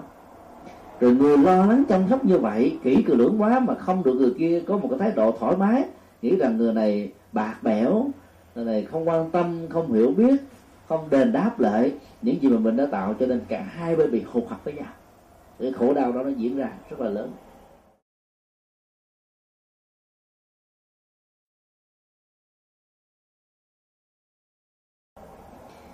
Nền văn hóa của người à, châu Á nói chung, trong đó có người Việt Nam. Cha mẹ có một trọng trách đối với con cháu rất là nhiều. Trọng trách đó không phải dừng lại ở cái tuổi 18 khi mà con và cháu đó đã bắt đầu có thể tự lập được bắt đầu có kiến thức để tự đi vững nó trong cuộc đời. Rồi cha mẹ nhiệt tình quá, thương con quá, cho nên đã cố tình dựng gợ gả chồng, xây lập gia thất, rồi theo cái hướng riêng của mình. Nhiều khi đứa con gái mình đã thương một anh chàng a, mà mình lại có cái cảm giác là anh chàng b mới thích hợp. Cho nên đứa con gái của mình nó ở với anh chàng a, mà mình lại buộc nó ở với chàng b. Tức là mình áp chế cái cái cái thói quen của mình cái tiêu chuẩn của mình cái quan niệm hạnh phúc quan niệm thẩm mỹ quan niệm giá trị của mình lên cho những đứa con của mình và những đứa con của mình nó không cảm thấy hạnh phúc được. Và sống trong cái ức chế như thế đó thì mỗi một sự chăm sóc đó, nó tạo ra một gánh nặng. Và người kia nó, nó cảm thấy là mình không còn là chính mình nữa. Mình là một cái bản sao của mẹ mình mình là một bản photocopy của cha mình hoặc là mình là một mối tổng hòa của cha và mẹ. Mà lẽ ra mình cần phải có một cái hình ảnh riêng và do đó nó tạo ra một cái sự mâu thuẫn thế hệ giữa cha mẹ đối với con cái. Chứ như thế đó là sự thương tưởng nó có thể dẫn đến à, những cái bế tắc. Nếu giá trị của sự thương tưởng đó nó nằm ở cái chỗ mình quá đặt nặng cái quan niệm của mình lên người khác. Ở trong nền văn hóa của hoa kỳ và phương tây đó thì ngược lại. Đứa con được quyền tự do tự do ngay ở cái tuổi chưa được trưởng thành và thầy cô giáo luật pháp ở đây dạy và bảo hộ cái quyền tự do cá nhân một cách tuyệt đối. Thậm chí cha và mẹ đụng vào cơ thể của mình, ví dụ đánh đập, chửi mắng hay là bất cứ cái gì là con cái được quyền kêu cảnh sát xuống để can thiệp, để bảo hộ, vân vân. Và do đó cái quyền quyết định của nó, đó, nó nó nó rất là mạnh từ tuổi nhỏ. Và nếu cha mẹ Việt Nam sống tại đây đó, không ý thức về việc này, nó cũng đi lên, nó cũng nằm ngủ. Rồi ngày hôm sau, cũng đến giờ đó đang lúc nó đang chơi ờ, trò chơi điện tử. Bà phải tới nói đó rằng là ngày mai đó cháu phải đi học. Cho bây giờ cháu hãy đi ngủ sớm để có sức khỏe, để học có kết quả. Nó cảm thấy cao có, khó chịu lắm, mà nó cũng nói lần thứ hai là cháu làm chuyện này là cho bà chứ làm cho cháu. Và tình huống đó nó tiếp tục diễn ra trong gia đình đó cả mấy năm liền. Người bà càng thương, càng chăm sóc càng hướng dẫn càng nhắc nhở. Thì đứa cháu này có cảm giác rằng là cứ mỗi một động tác thương và nhắc đó đó là một cái nhà tù là một dây kẽm gai là một sợi dây xích là một sự để riêng tư là một cái vi phạm nhân quyền là một cái thương tổn đến cái tự do cá nhân của ta. Và đã làm đó là làm giống như là lòng từ bi à. à, tôi làm việc đó là cho bà thôi chứ còn tôi không muốn cái này chúng ta học trên. Đó là cái, cái sự mâu thuẫn và va chạm gì văn quá cái tình thương ở trong nền văn hóa của châu Á là sự chăm sóc và hạnh phúc của tình thương này đó là đưa người khác đón nhận. Và trong nền văn hóa của phương Tây đó, thì mỗi người có cái tự do cá nhân quá lớn. Và nếu như cái tự do cá nhân đó được để ý, được quan tâm, thì họ có cảm giác là bị xúc phạm nhiều hơn là được chăm sóc. Cho nên đó là có mặt ở trong nền văn hóa phương tây như thế này thì chúng ta cũng phải tự tạo ra một sự hài hòa giữa hai nền văn hóa để nó không có những cái mâu thuẫn giữa hai thế hệ. Ở đây là cha mẹ và con cái.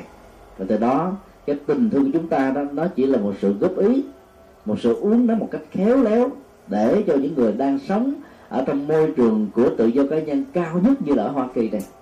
Không cảm thấy rằng là họ bị xúc phạm và bị ràng buộc. Thì cái tình thương đó nó mới có giá trị của sự xây dựng thì điều đó nó cũng liên hệ đến cách xử lý của tâm thôi. Cái cách thức chúng ta nhận, đánh giá và giải quyết vấn đề. Nếu như mình có cái thói quen giải quyết tất cả các vấn đề theo cách thức mà mình đã từng được là sinh ra, lớn lên, cha mẹ, ông bà của mình nuôi nắng ở Việt Nam, thì cái thói quen đó nó sẽ làm cho mình trở thành một cái bản bản sao thôi.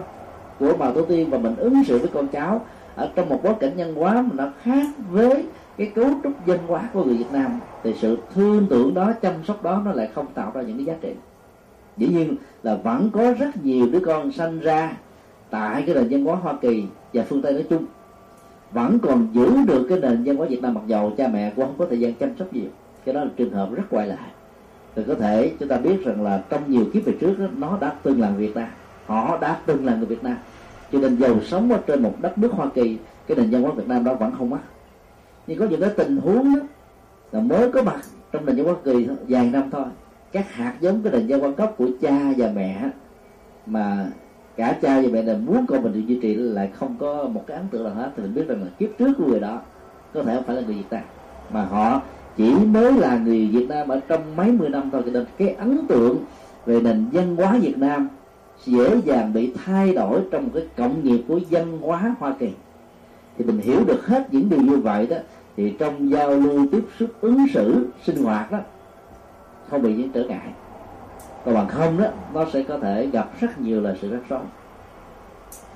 Thì hôm nay nhân cơ hội nghe bác trai tại đây và một số bác gái uh, chia sẻ kể về uh, những cái tin tức về tội phạm cũng như các nguyên nhân xã hội dẫn đến những cái tình trạng như vừa nêu chúng tôi muốn à, chia sẻ quan điểm của Phật giáo à, về phương diện tâm thức là như là chủ tại của hành động để à, tất cả chúng ta cùng suy gẫm để nhờ đó đó áp dụng Phật pháp vào trong sinh hoạt giải quyết được những bế tắc.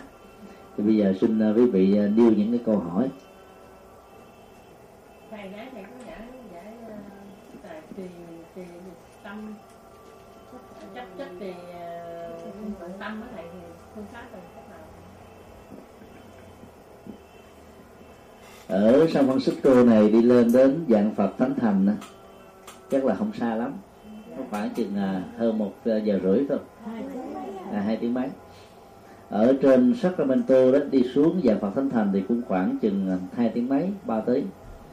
Thì nó nằm ở một cái khu vực mà phần lớn những người Hoa những người Việt những người Việt gốc Hoa những người Hoa gốc Việt đều đến rồi cái ngày lễ dỗ của cố hòa thượng à, trụ trì khai sơn đó là hòa thượng tuyên hóa.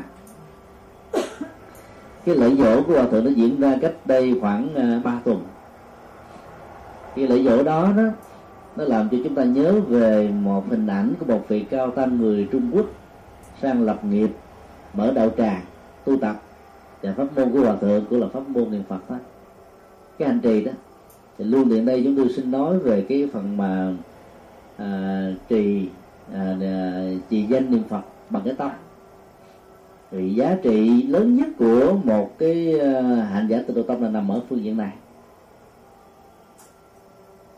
Khi nãy chúng tôi mới chỉ nói cái phần sơ khởi của ý nghĩa chấp trì danh hiệu chúng tôi xin nói thêm một cái phần ứng dụng của nó. Các cái name card là với mục đích đó, là lễ tặng và gửi cho những người cần liên lạc đối tác với chúng ta. Nhờ cái đó đó, chúng ta có được cái thông tin về số điện thoại, về địa chỉ để liên lạc, hoặc là bằng lỗ tai thông qua điện thoại, hoặc là bằng bưu điện thông qua các bưu phẩm và, hay là giấy tờ. Như vậy là đến một cái nơi nào đó mà mình có những nhu cầu ngoại giao đó, thì mình hoặc là tặng cái card đó, hoặc là người khác tặng, mình tiếp nhận. Thì cái đó được gọi là chấp trì cái nhu cầu xã hội trong tình huống này nó sẽ được thiết lập một cách rất là dễ. Năm, bảy năm trôi qua, khi có việc cần liên lạc, chúng ta dỡ ra những cạc đó, chúng ta biết à cái ông A, bà B đó ở địa chỉ này, số điện thoại này, chỉ cần mở cái điện thoại ra, gọi một cú là chúng ta có thể thiết lập được cái sự truyền thông giữa chúng ta với người đó. Năm 2005 thì chúng tôi cũng ờ, thu thập hết những cái thông tin cần thiết đối với những vị đạo hữu tại đây nhưng là bị mất, rồi gần đây nhờ cô Bích Kiều cho lại. Thì mới gọi được ờ, bác ờ, nhiều huệ và nhờ đó thì bữa ngày hôm nay mới có sinh hoạt. Cái đó cũng là trách trì. Mà đây là mình trách trì thông tin, trách trì ờ, cái mối quan hệ, giữ vững cái mối quan hệ đó và nhờ đó đó chúng ta có thể phát huy nó ở một mức độ tốt đẹp hơn. Mình trách gì danh hiệu thì nó lại quan trọng hơn mà có giá trị hơn nhiều. Khi chúng ta trở về tham dự cái lễ dỗ của hòa thượng tiên hóa đó là vì chúng ta giữ danh hiệu của ngài, tên của ngài, công hạnh của ngài, pháp môn của ngài là những cái đóng góp của ngài. Do đó là dầu ngài nằm suốt mà có thể vài chục năm, vài trăm năm sau, những thế hệ con cháu, thậm chí là chích chích nhiều đời của chúng ta, nghe đến ngài cũng vẫn đến vào những cái ngày này là bởi vì họ đang chấp trì danh hiệu của ngài với những cái công hạnh và những đóng góp. Còn đối với danh hiệu của đức phật a di đà đó và sáu âm tiết với sáu chữ nam mô a di đà phật đó, thì sự chấp trì đó lại có giá trị cao hơn. Định nghĩa căn bản của nam mô di đà phật được nêu ra ở trong các kinh theo truyền thống từ đầu tâm đó, là vô lượng quan vô lượng thọ. Và về sau này đó, nó còn có thêm là vô lượng công đức. Hai nội dung hay là ba nội dung thì cũng như thế. Và giá trị của đó là chúng ta lý giải. Cái tính giá trị này nằm ở chỗ hành trì chấp trì danh hiệu bằng cái tâm chứ không phải bằng cái miệng. Quang thuộc về ánh sáng. Ánh sáng đó, nó thuộc về nhận thức. Đỉnh cao nhất của đó là tự giác.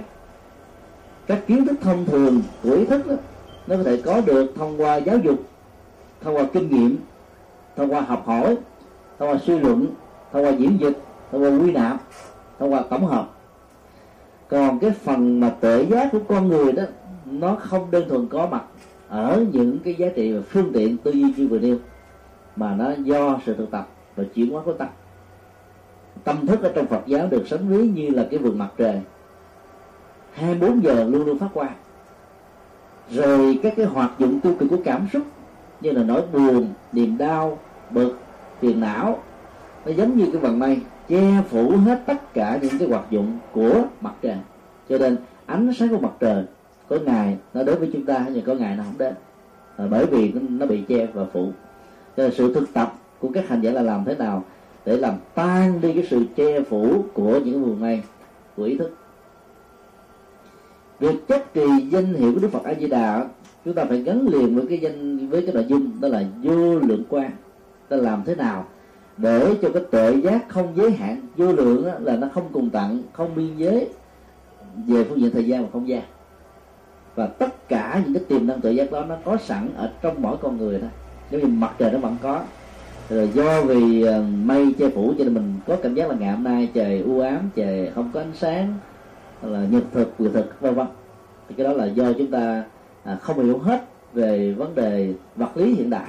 Cho nên chúng ta nói theo thói quen như thế mà thôi thì cái tâm thức con người cũng như vậy, mặc dù đang sống với người phàm kẻ tục, và mình đang là một người phàm kẻ tục, mình tưởng rằng là mình không có những cái giá trị tuệ giác lớn này, và mình có thể đánh quên, mình bỏ rơi, hoặc là mình để cho cái tự giác đó đang nằm đang nằm ở trong trạng thái bị ngủ quên. Ông Phật đang nằm ngủ trong chúng ta. Do đó nó chấp gì danh hiệu đó để luôn luôn nhớ rằng là nam mô a di đà phật là vô lượng quan và vô lượng quan đó là tuệ giác, là phật tính, là trang nghiêm thanh tịnh, là thể tính tịnh minh, là chân tâm thường trú, là giải thoát, là an vui. Và chỉ cần nhớ, duy trì bằng cái tâm như thế thì mọi hành động, suy nghĩ, việc làm của chúng ta nó phải là cao thượng thôi nếu mình nghĩ rằng mình có một cái gia tài, ngọc ngà, châu báu, kim cương thì cái cách mà sống của mình đâu phải là rơm và rác đâu các bạn chỉ là mình nghĩ mình là rơm và rác thì mình ứng xử mình mới là rơm và rác còn mình nghĩ mình có kim cương, có ngọc báo, có mình nọ thì mình đâu có dễ dàng mà đem đi chọi với trứng, thúi, chọn với cà chua hay là mình chọi với đá để làm gì. Nó có giá trị. Cho nên từ sự suy nghĩ này nó làm cho tâm thức mình nó được nâng lên mức độ cao hơn. Như là giữ trì danh hiệu của Đức Phật A Di Đà với nội dung thứ nhất là vô lượng quan giúp cho chúng ta có được một chìa khóa để mở cửa tuệ giác, mở cửa giác ngộ, mở cửa được tâm bồ đề, mở cửa được hạnh phúc lớn nhất mà con người có thể có nội dung thứ hai là vô lượng thọ. Chứ thọ đây đó là hiểu nghĩa đen là tuổi tác. Tuổi tác không cùng tận có khi là có nghĩa là đức phật đó có một tuổi thọ không bao giờ dừng. Ngày càng uh, giống như chuông sinh bất tử vậy. Nếu hiểu đơn thuần như thế thì chúng ta sẽ thấy rằng nó đi ngược lại cái nguyên lý vô vô thường vô ngã của đức phật dạy và do vậy nó buộc chúng ta phải hiểu dưới góc độ thứ hai là góc độ biểu tượng về triết lý thọ đó là tuổi thọ. Tức là nó có một cái khoảng cách thời gian dài. Ở mức độ tương đối là tốt mà chúng ta có thể mong mỏi. Ví dụ, ở con người đó, tuổi thọ trung bình là 60 năm. Và nếu chúng ta biết thực tập, chuyển hóa tâm thức đó, thì tuổi thọ đó là 80 là chuyện thường. Có người 90 có người 100 có người 120 bác chị Huệ này là 80 hơn. Mà nhìn thấy rất là trẻ trung, khỏe mạnh, nhiều bác ở đây cũng như thế là bởi vì chúng ta đã giữ được cái tuổi thọ đó ở mức độ tốt. Mà giờ nó có giới hạn, nhưng mà nó vẫn tốt hơn rất nhiều người. Bình thường khác. Thì khi mình niệm nam mô a di đà phật, mình liên tưởng đến một cái năng lượng là nó có một sự bền bỉ, tuổi thọ tức là bền bỉ, lâu dài, không bị giới hạn, không bị vô thường chi phối. Thì những cái đức tính những quan niệm, cách ứng xử, các giá trị sự phục vụ, và nhất là các mối quan hệ phải làm sao cho nó bền bỉ như là là vô đường thọ vậy đó? Thì chúng ta sẽ khỏi phải gặp rắc rối và giải quyết các rắc rối. Rồi lại còn có những cái vết hằn của những rắc rối. Cho nên đó là tâm niệm phật thì cái việc mà duy trì cái danh hiệu vô lượng thọ đó nó luôn luôn nó khởi lên cho chúng ta. Cho nên chúng ta làm việc nhất là kinh tế, khai thác, đầu tư, phát triển đó, chúng ta nghĩ cái cái cái chuyện lâu dài của nó ngày nay đó thì liên hợp quốc kêu gọi chúng ta là phát triển bền vững. Nó có thêm cái động từ trạng ngữ, có thêm cái trạng ngữ ở ngoài sau là bền vững. Phát triển thì dễ đó có vốn là có thể đầu tư và phát triển. Biết cách đầu tư thì sự phát triển nó lại càng cao. Nhưng mà phần lớn các sự phát triển về kinh tế và vật chất ở trong xã hội ngày nay đó, nó dẫn đến sự hủy diệt nhiều hơn là bền vững. Và do đó phần lớn các phát triển nó đầu tư ở cái mức độ ngắn hạn thôi. Người ta làm xong nó đến cạn kiệt tài nguyên thiên nhiên, người ta không bằng tâm đến những thế hệ tương lai và cho những nhu cầu sử dụng trong tương lai. Ở bên úc gần đây, trong vòng 2 năm vừa qua đó, họ đang bị đối diện với sự khan hiếm nước.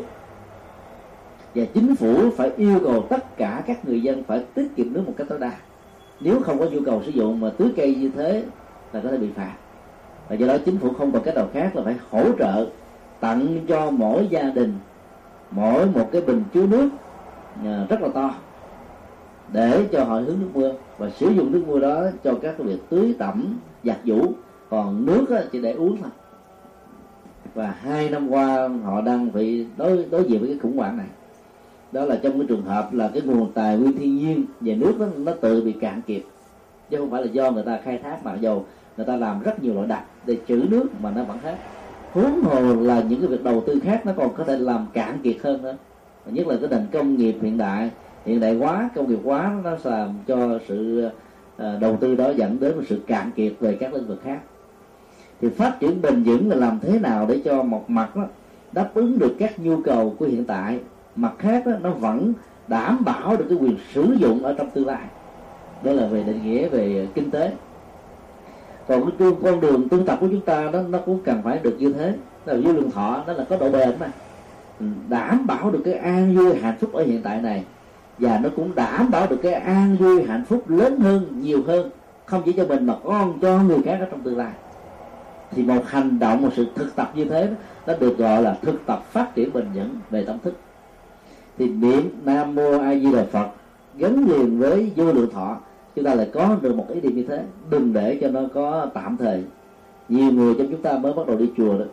Thì phấn chấn tinh tấn với niềm hăng hoa dấn thân không mệt mỏi làm hết phật sự này đến các phật sự khác.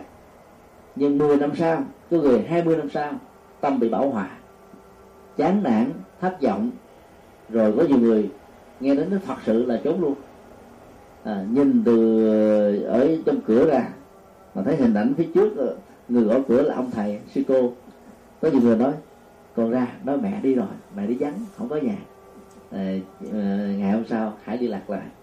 Nhiều người bên đây cũng để cái chế độ điện thoại nhắn đó. Gọi là mình nghe cái giọng của người nào mà mình thấy ngán rồi đó mình không có bắt máy.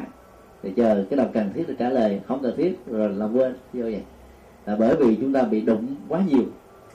Và trong lúc chúng ta làm á nó không phát huy được cái tâm bồ đề ở trong hành động cho nên đó cái cái trọng tâm của hành vi đó nó không được tưới tẩm bởi những cái giá trị tích cực cao. Do đó cái độ bền không có nó không phải là vô lượng thọ mà nó là yếu thọ. Trong công tác phật sự yếu thọ trong việc từ thiện yếu thọ trong cái thức hành trì yếu thọ trong bất kỳ những cái gì mà chúng ta nỗ lực. Thì cái việc mà trì niệm danh hiệu phật bằng cái tâm đó nó sẽ giúp cho mình khôi phục lại cái này. Tức là mình đi một cách rất là bền bỉ. Có thể từ từ có thể là tuần tự nhưng nó không bao giờ bị gián đoạn không bao giờ bị kết thúc. Thì cái đó nó được gọi là vô lượng thọ.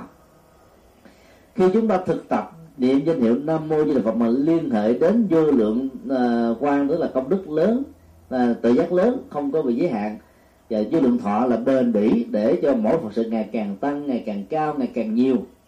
Cho đến lúc nào chúng ta nhắm mắt xuôi tay thì thôi. Từ lúc đó đó chúng ta tạo được cái giá trị thứ ba liên hệ đến danh hiệu thứ ba của ngài là vô lượng công đức. Là phước báo cùng cực giá trị cùng cực và ảnh hưởng lợi ích cùng cực. Nó không bị giới hạn. Cho nên cái phần mà niệm bằng tâm như thế đó là chúng ta duy trì trong đầu mình uh, lúc nào cũng niệm niệm niệm niệm nhẩm ở trong đầu niệm thầm ở trong đầu. Bình thường thì ý thức của con người có thói quen là nói thầm nói nhẩm. Khi một mình ở nhà nhất là những người lớn tuổi không có giao lưu tiếp xúc với xã hội mình tưởng rằng là thôi mình yên rồi. Người đó giờ tôi cũng còn một màng cái gì trên đời để bà ơi. Cho tôi vàng tôi cũng không ham nữa tôi chỉ ờ, thích phật là thích pháp thích tu tập thì thôi chứ tôi không thích gì hết đó nói như thế là một sự nỗ lực một ước muốn thôi trên, trên thực tế thì nó không được như vậy. Vì trong đầu chúng ta vẫn nó thầm nó nhẩm nó thầm chuyện a nó nhẩm chuyện b bằng ký ức bằng trí nhớ bằng hồi ức về quá khứ bằng nghĩ về tương lai. Có người thì cái cái tương lai đó là dành cho cháu, cho con, cho người thân, vân vân. Và trạng thái nó thầm nó nhẩm đó, nó làm cho chúng ta giàu cái tay cái lần nam mô a di đà phật, nam mô a di đà phật mà chúng ta to là nghe trong tâm là nam mô a di đà lạt, nam mô a di đà lạt. Tại vì chúng ta không có bằng tâm niệm. Rồi có được cái phần mà niệm phật bằng tâm đó, thì cái trạng thái nó nó nhẩm, nó thầm, nó bị mất hết rồi. Đọc cư một mình cái cơ hội nó thầm, nó nhẩm, nó nó lớn lắm. Nó trở thành như là một cái gì đó nó ám ảnh toàn bộ mình. Mình nói một mình mình lý luận một mình, giải quyết vấn đề một mình, suy nghĩ một mình.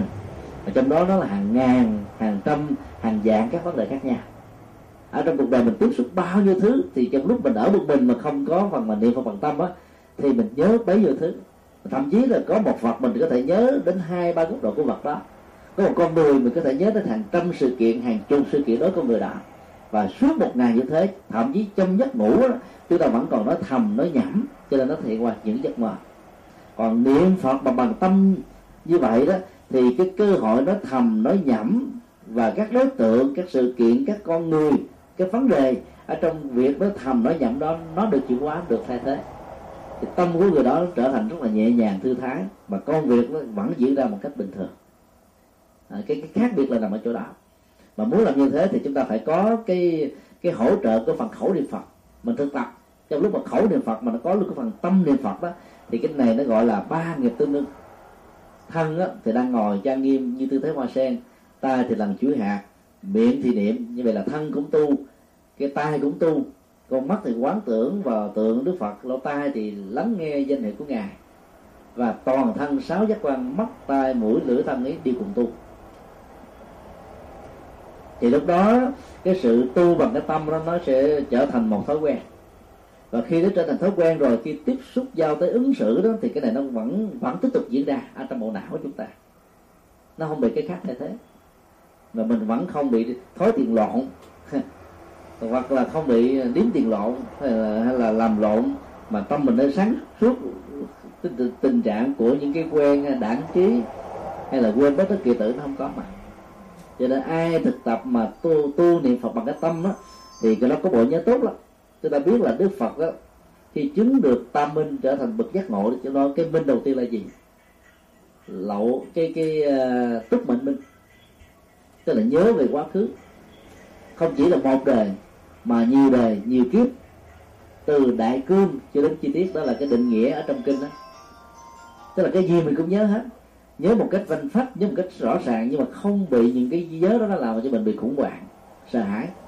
Còn phần lớn là mỗi khi chúng ta nhớ là chuyện quá khứ là chúng ta buồn không à. Thì to là những chuyện không vui. Còn cái nhớ của cái túc mận minh là nhớ về cái cơ chế nhân quả. Tại sao? Ở trong đời kiếp đó mình trở thành người như vậy, hạnh phúc hay là khổ đau? Và nhờ hiểu được cái cơ chế như thế đó cho nên là ở hiện tại mình làm chủ được nó, vượt qua khắc phục, học hỏi, để mình không bị rơi vào trong cái vết xe cũ hay là trong một cái à, cái ấn tượng tương tự cũ.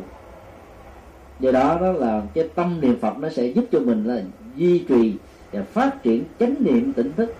Đó là thiền, hoặc là nhất tâm bất loạn đó là tịnh độ. Còn nói theo mặt tông đó là ba nghiệp tương ưng, ba nghiệp thanh tịnh. Đồng phật giảng tây phương. Từ đó, việc mà trở về tây phương, gặp các đức phật, cùng với các đức phật, tồn tại với các đức phật là chuyện có thể thực hiện được một cách rất là dễ dàng. Mà trong lúc mà chúng ta thực hiện tập như thế giàu chưa được sanh tây phương chúng ta cũng đang trở thành những người đang sống hạnh phúc. Và cái cõi đời này giàu nó có nhiều điều không như ý mà mình vẫn không bị nao núng hay là bị ảnh hưởng tác động chi phối gì cả. Thì cái đó à, được gọi là cái phần niệm phật bằng tâm mà muốn được như thế thì mình phải liên tưởng hình dung. Cái phần quán tưởng đó nó sẽ giúp cho cái năng lực của hình dung này nó, nó không bị loạn nó không bị rối mà công việc hàng ngày nó vẫn diễn ra một cách đều đặn, có kết quả. Mà giá trị tu tập hành trì của chúng ta vẫn được chú ý. Tại ấn độ cái vùng dharamsala là nơi mà các vị ờ, tây tạng lưu vong chúng tôi đã có mặt tại đó khoảng gần 3 tháng để ờ, quan sát về cách thức hành trì của người tây tạng. Bốn giờ khuya, không ai bảo ai. Nhiều người dân tây tạng đó bắt đầu đi thiền hành buổi sáng họ niệm thiền hành phải là để quán tưởng như là các thiền giả. Mà họ niệm thằng chú nam mô á mơ đi bắt di học họ là không biết cái danh hiệu nam mô di đà phật. Họ đi theo đoàn đoàn, lớp lớp vậy đó. Họ đi theo cái ờ, xung quanh một ngôi chùa. Hay là xung quanh một cái khu vực mà họ tin tưởng rằng là cái ờ, hiệu ứng tâm linh đó. Cái tư trường tâm linh ở đây nó cao, lớn. Như là có sự ngủ của đức lạt ma và nhờ họ sống như vậy đó, cho nên họ có tuổi thọ. Bởi vì một ngày đi cả mấy chục cây số cứ đi từ 4 giờ sáng cho đến 7 giờ sáng. À, như thực tập vừa niệm. Và sau cái giờ thực tập niệm cho bản thân như vậy đó họ có mặt ở chợ ở búa. À, thì lúc nào bán thì cứ bán còn lúc nào không bán thì cái tay ở trên tay của họ luôn luôn có một sâu chuỗi và cứ ăn mà đi bắt dòng ăn mà đi bắt dòng thậm chí đang trả tiền chúng ta cũng thấy ăn mà đi bắt dòng nhắm nhắm nhắm nhắm trong cái miệng và trong đầu cũng tiếp tục nhắm theo. À, để cho vượt qua được cái thói quen mà nhắm trong đầu nó thầm ở trong đầu về các cái chuyện nó không cần thiết rồi những cái chuyện buồn, chuyện đau, chuyện phiền não. Thì như vậy là họ có một cái quá trình thực tập rất là nhiều năm. Và người tây tạng nào từ già, trẻ, lớn bé, ở tại Dharamsala phần lớn cũng đều làm như thế. Cho nên họ trở thành bí mật rồi. Là vẫn không có bị trở ngại gì diễn ra cả. Cho nên chúng ta đừng có sợ là mỗi khi mà mình trì niệm bằng tâm á, bí mật là mình bỏ công việc làm chỉ khi nào mình niệm bằng thói quen của cái miệng mà không có tâm á, thì mình mới bỏ mấy cái khác còn khi có đó là ở đâu mình cũng hành được ở đâu mình cũng thực tập được ở đâu mình cũng chuyển hóa được. Và công an việc làm nó nó theo đó được phát triển mà phát triển một cách bền vững à, xin quý vị nêu câu hỏi khác.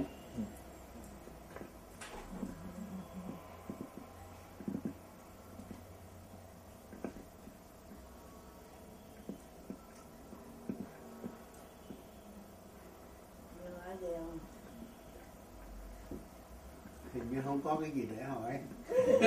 Thầy thầy thầy giảng là quá thấm vào trong cái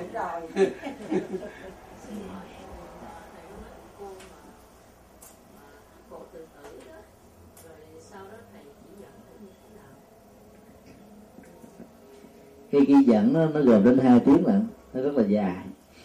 Thì trong đó đó chúng tôi ờ, chỉ dạy cô cái trọng tâm như thế này. Là không thần tượng quá không quan trọng quá không cường điệu quá thôi. Ba cái thực tập đó thôi. Đó là một sự thực tập ở trên tâm. Thường à, con người mà nhất là giới trẻ mới lớn lên đó có khuynh hướng là sống duy lý duy ý chí mơ tưởng nhiều hy vọng nhiều nỗ lực nhiều. Và muốn đó, mình trở thành một cái gì đó rất là quan trọng có thể thực hiện hết tất cả những ước mơ rất đẹp của mình khi đối diện với cái thực tại đôi lúc nó nó diễn ra hoàn toàn đối nghịch với những nỗ lực của mình. Cho nên bị thất vọng. Và trong một trạng thái thất vọng mà nếu không có người hỗ trợ tích cực đó, đúng phương pháp đó, thì cái đó cảm thấy cuộc đời này trở nên vô nghĩa. Kết thúc sự vô nghĩa đó là cái chết thôi. Do đó thứ nhất là không quan trọng quá vấn đề. Sự thực tập không quan trọng quá vấn đề đó cho phép chúng ta chấp nhận những thất bại. Cho phép chúng ta lý giải rằng là các thất bại đó nó có lý do của duyên của nhân của quả. Và mình không có quan trọng quá đó thì cái chuyện mà nó nó nó, nó nghiêm trọng nhất nó diễn ra mang là cho mình nỗi khổ đau cung cực đi nữa mình cũng có thể vượt qua đó một cách dễ dàng. Còn quan trọng quá đó nó có khuynh hướng là làm cho vấn đề này từ nhỏ cho thành lớn lớn vừa nó cho thành lớn lớn lớn lớn trở thành là vĩ đại và chịu không nổi. Có nhiều người đi ra ngoài đường giao tiếp với người ta bị ta chửi vài ba câu thôi. Đi tới đâu người ta cô làm ta không muốn nói chuyện. Từ đó về sau có ấn tượng rồi chắc là cuộc đời tôi bất hạnh lắm. Ai cũng phủ định mình ai cũng từ chối mình ai cũng ghét mình ai cũng không thương mình. Mới có hai ba người thôi mà mình nói ai cũng như vậy hết. Đó là người gọi là quan trọng quá vấn đề. Ở Việt Nam á, có một gia đình à, à, bán đồ chai. À, thỉnh thoảng thì à, thỉnh mời cho tăng đến để thuyết pháp. Cái không gian của một tiệm cung chai đó là cho ta đến. Trong số đối tượng đến đó là những người không phải phật tử. Và nhờ đến ăn chay cho nên họ có cơ hội để nghe được những bài giảng của các thầy.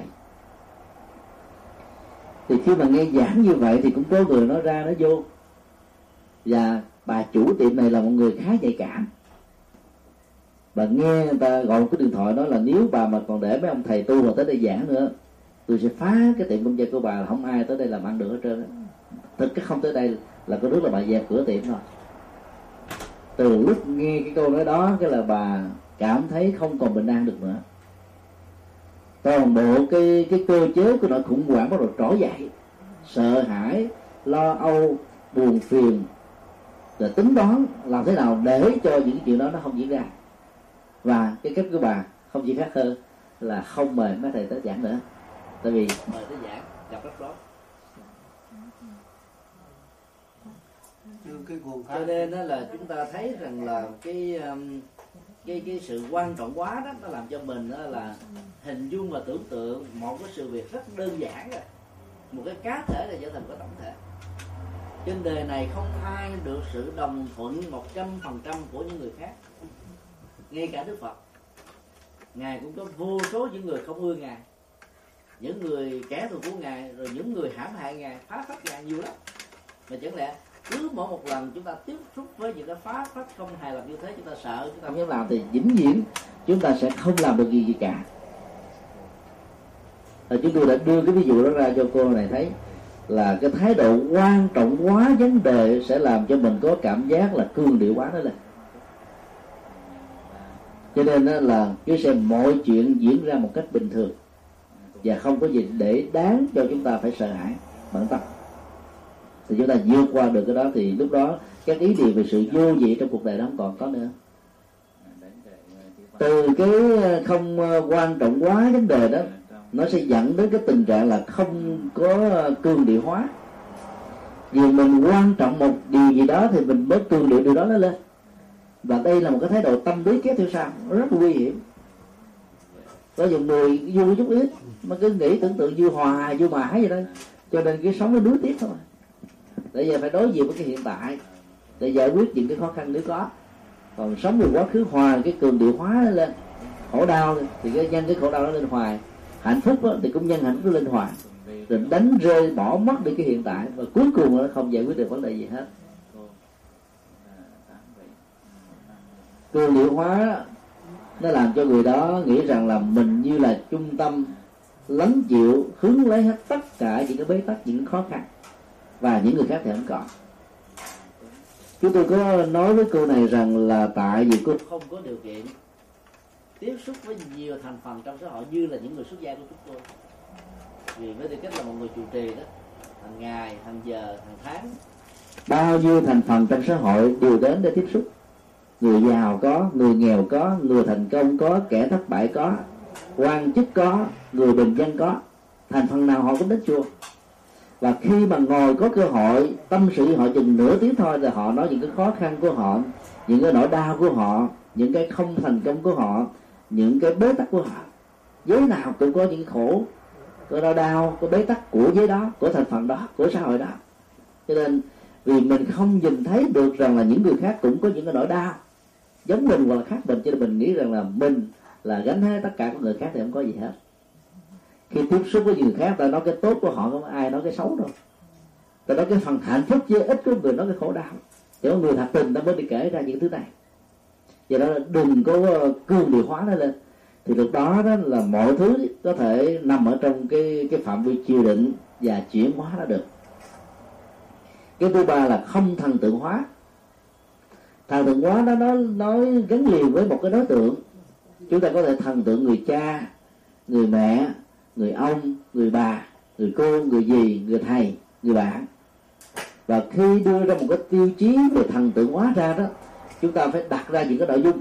Cha của tôi phải là như thế này mẹ của tôi phải như thế nọ chồng của tôi phải như thế kia vợ của tôi phải không được làm cái điều a b c d con của tôi phải làm uh, d b d gì đó tất cả cái đó là những cái tiêu chuẩn do chúng ta thân tưởng hóa, một con người nào đó chúng ta đặt ra.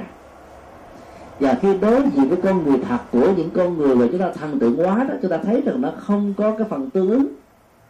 Chúng ta nghĩ người đó như là thánh, là thần, là phật, là tổ, là tương mà trên thực tế người ta chỉ được 10 phần 20 phần 30 phần, thậm chí không được phần nào.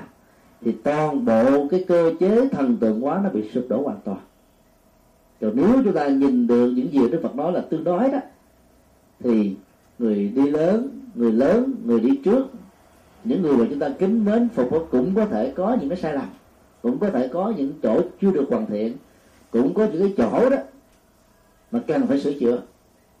Thì khi mà gặp những chuyện đó chúng ta không có bị tổn thất niềm tin không bị tổn thất cái tâm thức không bị tổn thất cái cái cái cái, cái sự bình an của tâm của chúng ta có thể trong tình huống cô này có thần tượng uh, một người mẹ một người cha.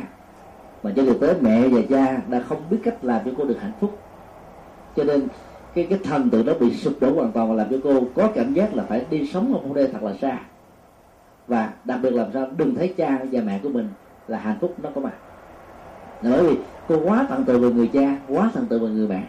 Mặc dầu trong kinh phật nói cha và mẹ đó là hai bậc đáng kính như là phật ở trong gia đình không có nghĩa là cha và mẹ không lúc nào uh, uh, tránh khỏi cái sai. Tránh khỏi những cái mà chúng ta cần phải thông cảm. Cho nên nhờ quan niệm đó đó mà chúng ta vượt qua được những cái sự khó khăn vượt qua được những cái sự trở ngại. Còn cô này thì cô thần tượng quá ai tới tiếp xúc một lần cô đều thần tượng. Rồi sau này khi mà thấy ra một cái gì đó mà nó không đúng với những gì mà cô nghĩ đó là cô bị khổ. Cái khổ đó là vì cô nghĩ rằng cuộc đời này không có người nào tốt không có người nào có ý nghĩa không có người nào có giá trị. Cho nên thà chết cho rồi thì sống chung với những người như thế thật là khổ đau. Hiểu được cái cơ chế không thần tượng quá đó, đó mỗi khi cha và mẹ của chúng ta có những cái điều làm cho chúng ta buồn đó chúng ta không có ghim ở trong lòng không giữ trong tâm. Vợ chồng con cái bạn bè thậm chí là người chưa nước lạ. Ai cũng có thể có những cái sai lầm như thế. Cũng có thể có ở mức độ nhiều hay là ít lớn hay là nhỏ? Chúng ta hiểu để chúng ta thấy rất rõ rồi. Nếu đặt mình trong hoàn cảnh tương tự như thế, chưa chắc mình hơn những người đó mình cũng có thể như những người đó mà thậm chí còn tệ hơn những người đó nữa thì sao? Bây giờ suy nghĩ như vậy cho nên mình có được một cái đổi cảm thông. Và từ đó bớt đi cái cái gút mắt. Và mình buông được cái cái bế tắc hiện tại. Giữa mình với những người kia thì cái cái việc mà chọn lấy cái chết đó, nó nó sẽ không còn là một sự lựa chọn khô quan nữa. Thì chúng tôi chỉ phân tích ba cái điều đó và dạy thêm một số cái phương pháp về sự uh, buông xả. Thực tập buông xả có nhiều người người ta không làm được như vậy thì họ phải buông xả. Thì có những cái cái thực tập liên hệ với các hình ảnh. Chẳng hạn như chúng tôi nói rằng là ừ, mỗi một người nó có một mảnh đất tâm và mảnh đất tâm đó nó giống như là cái lá sen bản chất của lá sen đó thì nó có một cái hình thù, mà nó có một cái độ cong nhất định. Cái độ trũng của đó là nằm ở ngay cái cuốn của cái lá sen. Nếu không có gió tác động đi ngang qua, tưới nước ở trên lá sen này sen này nó sẽ giữ lại, nó không bị rớt đi. Thường ta nói là lá sen không giữ nước, nhưng ở một độ trũng nó sẽ giữ nước. Để cho cái độ nước được giữ ở trên độ trũng của lá sen, một ngày, hai ngày thì không sao. Từ ngày thứ bảy trở đi thì cái chỗ giữ nước đó nó sẽ bị úng và thối và do đó lá sen nó sẽ bị chết và hư. Tâm của con người như vậy. Nỗi đau phiền não khó chịu, bực dọc, cao có, thất tình, thất nghiệp bạc bẽo là ứng xử trong cuộc đời còn là những chuyện mà chúng ta gây mắt. Mỗi điều như thế nó trở thành một một giọt nước. Chế lên cái lá sen tâm của mình hàng ngày, hàng giờ, nó khống chế, tác động, ảnh hưởng đến tâm thức của chúng ta nhiều lắm. Và nếu mỗi một cái tình huống như vậy diễn ra mà mình cứ giữ lại với đó, là mình đang biến mình trở thành nạn nhân. Mình biến mình trở thành người khổ đau và do đó ngày càng bị bế tắc. Sức chịu đựng không nổi, chúng ta sẽ chọn lấy cái chết. Hoặc là cặp bè, cặp bạn để giải quyết nỗi khổ niềm đau một cách thiếu phương pháp. Thì từ bế tắc này dẫn đến bế tắc khác theo công thức chánh vỏ dưa gặp vỏ dừa đây cái tình huống mà chúng ta thường vậy, hoặc là chúng ta bị ức chế quá, chúng ta phóng thích ra mà phóng thích một cách thiếu nghệ thuật, cho nên đó là chúng ta dặn cái chấm thấp, đổ lên cái người a, người b, người c mà vốn những người đó không có liên hệ chi đến những cái nỗi khổ niềm đau này do đó, hãy xem và chăm sóc lá sen tâm, đừng để cho nó bị dướng bất kỳ một điều gì không có lại. thì thực tập buông xả như vậy thì từ từ chúng ta sẽ quên đi được những nỗi đau quên đi được những thất vọng quên đi được những cái điều không như ý. Rồi ra còn còn số phương pháp khác mà chúng tôi đã có dịp chia sẻ và đã phổ biến trên trang web thì quý vị có thể vào trang à, tủ sách và học com đó. Có tất cả là đến bốn bài giảng về nghệ thuật buông xả. Nó có nhiều cái kỹ năng để chúng ta thực tập nhiều vào trong kinh điển. Nói tóm lại, khi mình có cái sự thực tập không có quan trọng quá, nhờ đó không có cương điệu quá và từ đó chúng ta không thần tượng quá con người. Thì mình sống trong cuộc đời này một cách rất là thản nhiên, thoải mái, làm hết các việc cần làm làm hết các việc lành, làm hết các việc tốt. Và nếu như cuộc đời, nếu con người không hài lòng, không hoan hỷ, không hỗ trợ mình mình cũng không bận tâm. Đường mình mình cứ đi tới phía trước. Còn người ta cứ làm sai, làm xấu là chuyện của họ họ phải chịu lấy nhân quả của họ. Còn đối với mình mình không giữ lại cái quan gút này, cái nội kết này, cái trói buộc này thì cái cái gút mắt đó nó chỉ có một chiều thôi. Rồi cái gì chỉ là một chiều nó sẽ phải tan đi. Cái gút mà nó có hai chiều bên này hậm hực bên kia hì hục thì hai cái hậm hực và hì hục nó mới đụng nhau. Còn ở phía tâm của mình đã được tháo mở thì không có trói buộc nào từ khác có thể siết và ảnh hưởng đến bình thường thì nhờ như thế cái tâm nó được nhẹ nhàng và kinh an khi qua đây được mấy hôm thì giờ chúng tôi có nhận được cái um, hai cái email của cái cô mà tự tử đấy thì cổ uh, nói rằng là đây là lần đầu tiên cổ mới tiếp xúc được với Phật giáo. Nào giờ thì uh, cha mẹ của cổ đi chùa dì của cổ đi chùa nhưng mà bản thân của cổ thì chưa từng đi chùa. Và cứ nghĩ Phật giáo là một cái uh, tôn giáo mê tín dị đoan thôi chứ không biết là Phật giáo có những triết lý giải quyết những nỗi khổ niềm bao sâu sắc như thế. Cho nên là cổ có viết dạ. từ từ người người không hiểu à, không hiểu thì họ không thấy được. Chị thầy thuyết chỉ có một hai tiếng mà cổ nghe thật là nhiều.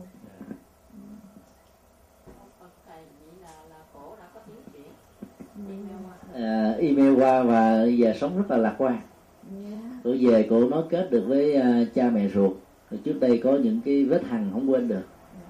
Cho nên cổ phải bỏ bỏ xứ từ ở tỉnh và lên sống ở trên thành phố rồi à, trong một cái nỗi cô đơn mà ở một mình và nhất là thân phận gái thì nó dễ có những cái bế tắc. Mà khi mà bế tắc mà không có người nâng đỡ chia sẻ thì cái bế tắc đó làm cho người ta không có lối thoát. Chọn con đường quy sinh là chuyện rất là thường. Thì à, khi mà trở về lại thì chúng tôi mới tôi trả lời email. Và hãy uh, sám hối với cha và mẹ đừng để cho cha mẹ buồn giận thì ai cũng có những cái lỗi. Mặc dầu á, có thể là cái phần lỗi của cha mẹ nhiều hơn là lỗi của bản thân. Nhưng mà mình à, thực tập cái hạnh bồ tát á thì mình làm cho tất cả cùng ăn vui và hạnh phúc. Tức là không ai có những cái ấn tượng xấu mà à, chứ ờ, có nhiều người đó có cái cái tôi lớn lắm. Là nghĩ rằng là nếu tôi không có lỗi đó tôi không có mắc mớ gì mà phải đi xin lỗi người khác.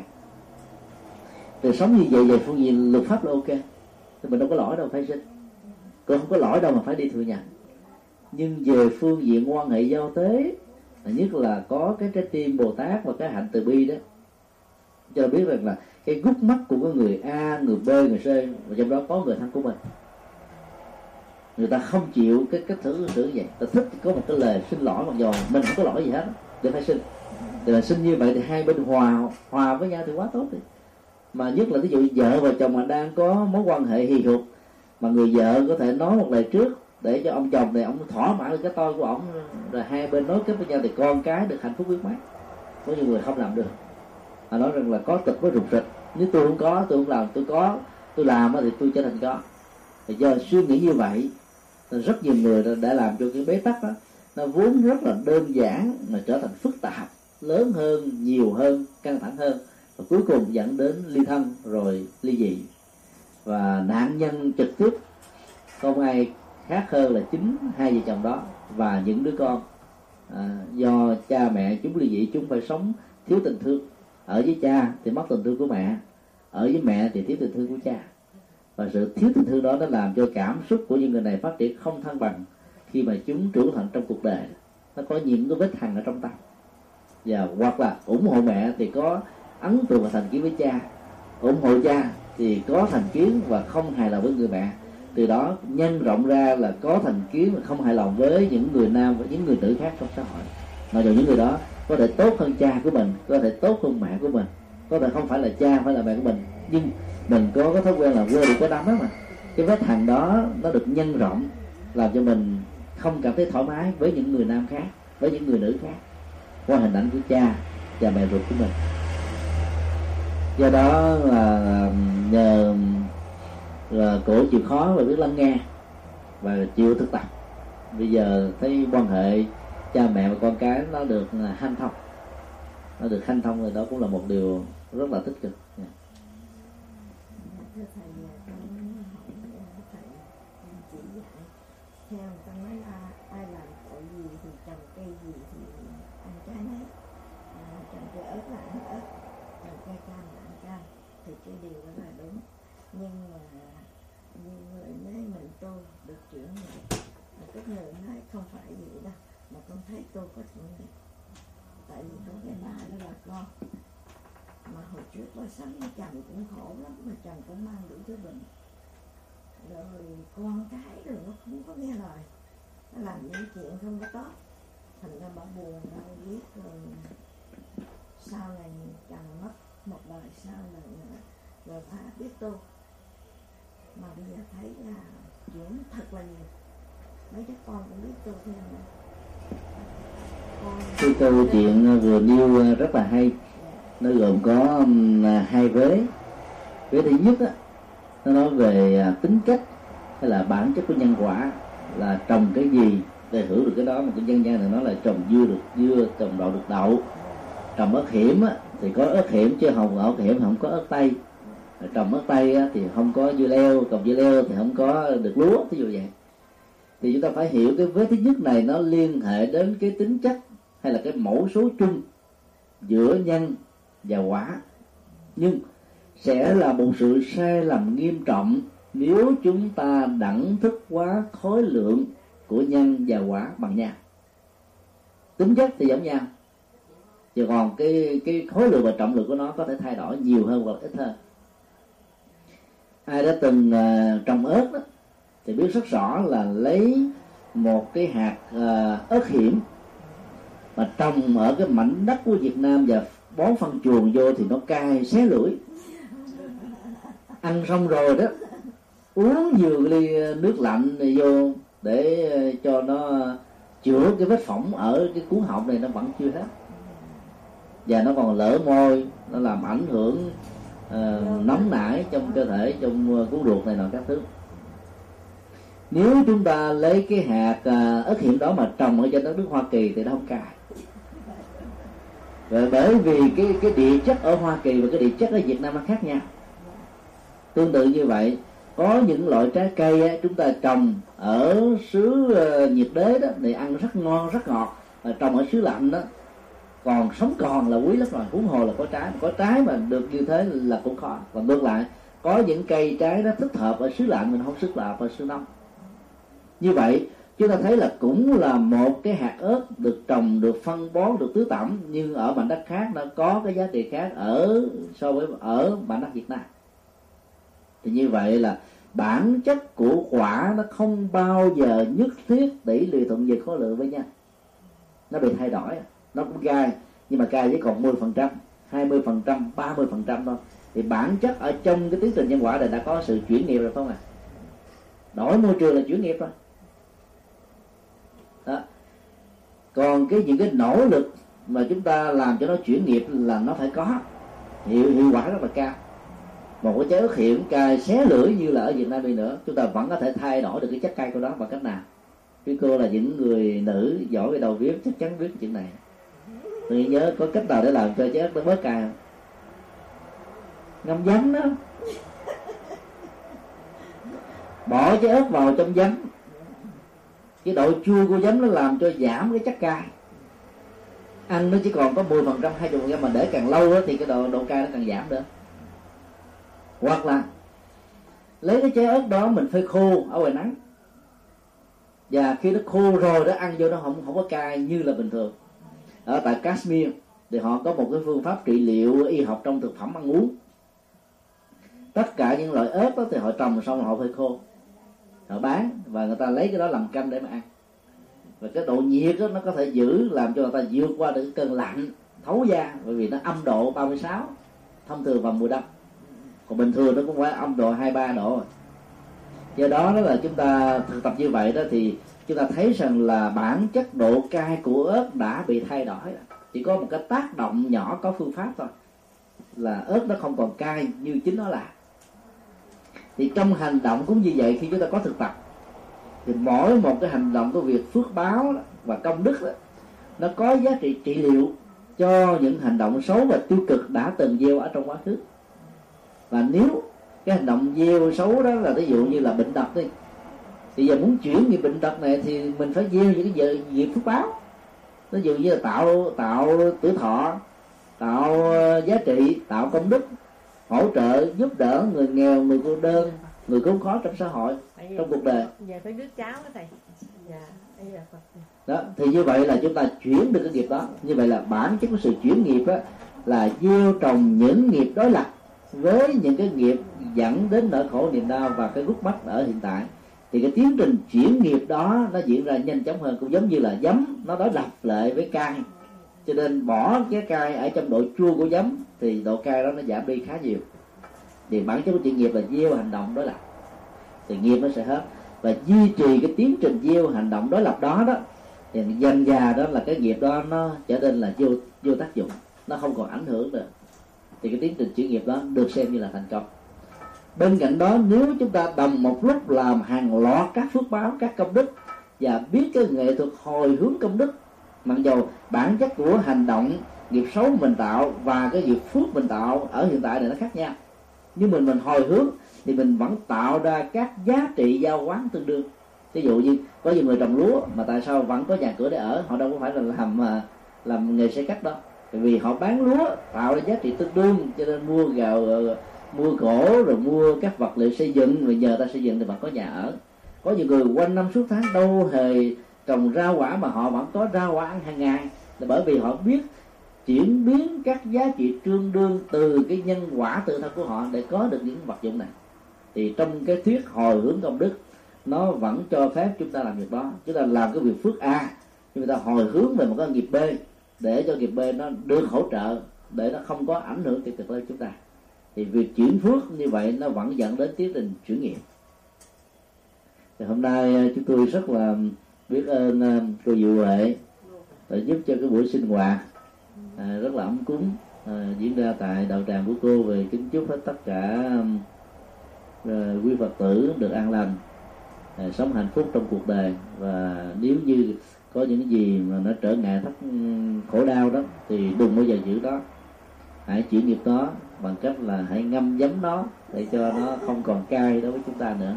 Thì chúng ta được xem là một hành giả thành công. Nam mô bổn sư thích ca mâu ni phật tác đại chúng minh.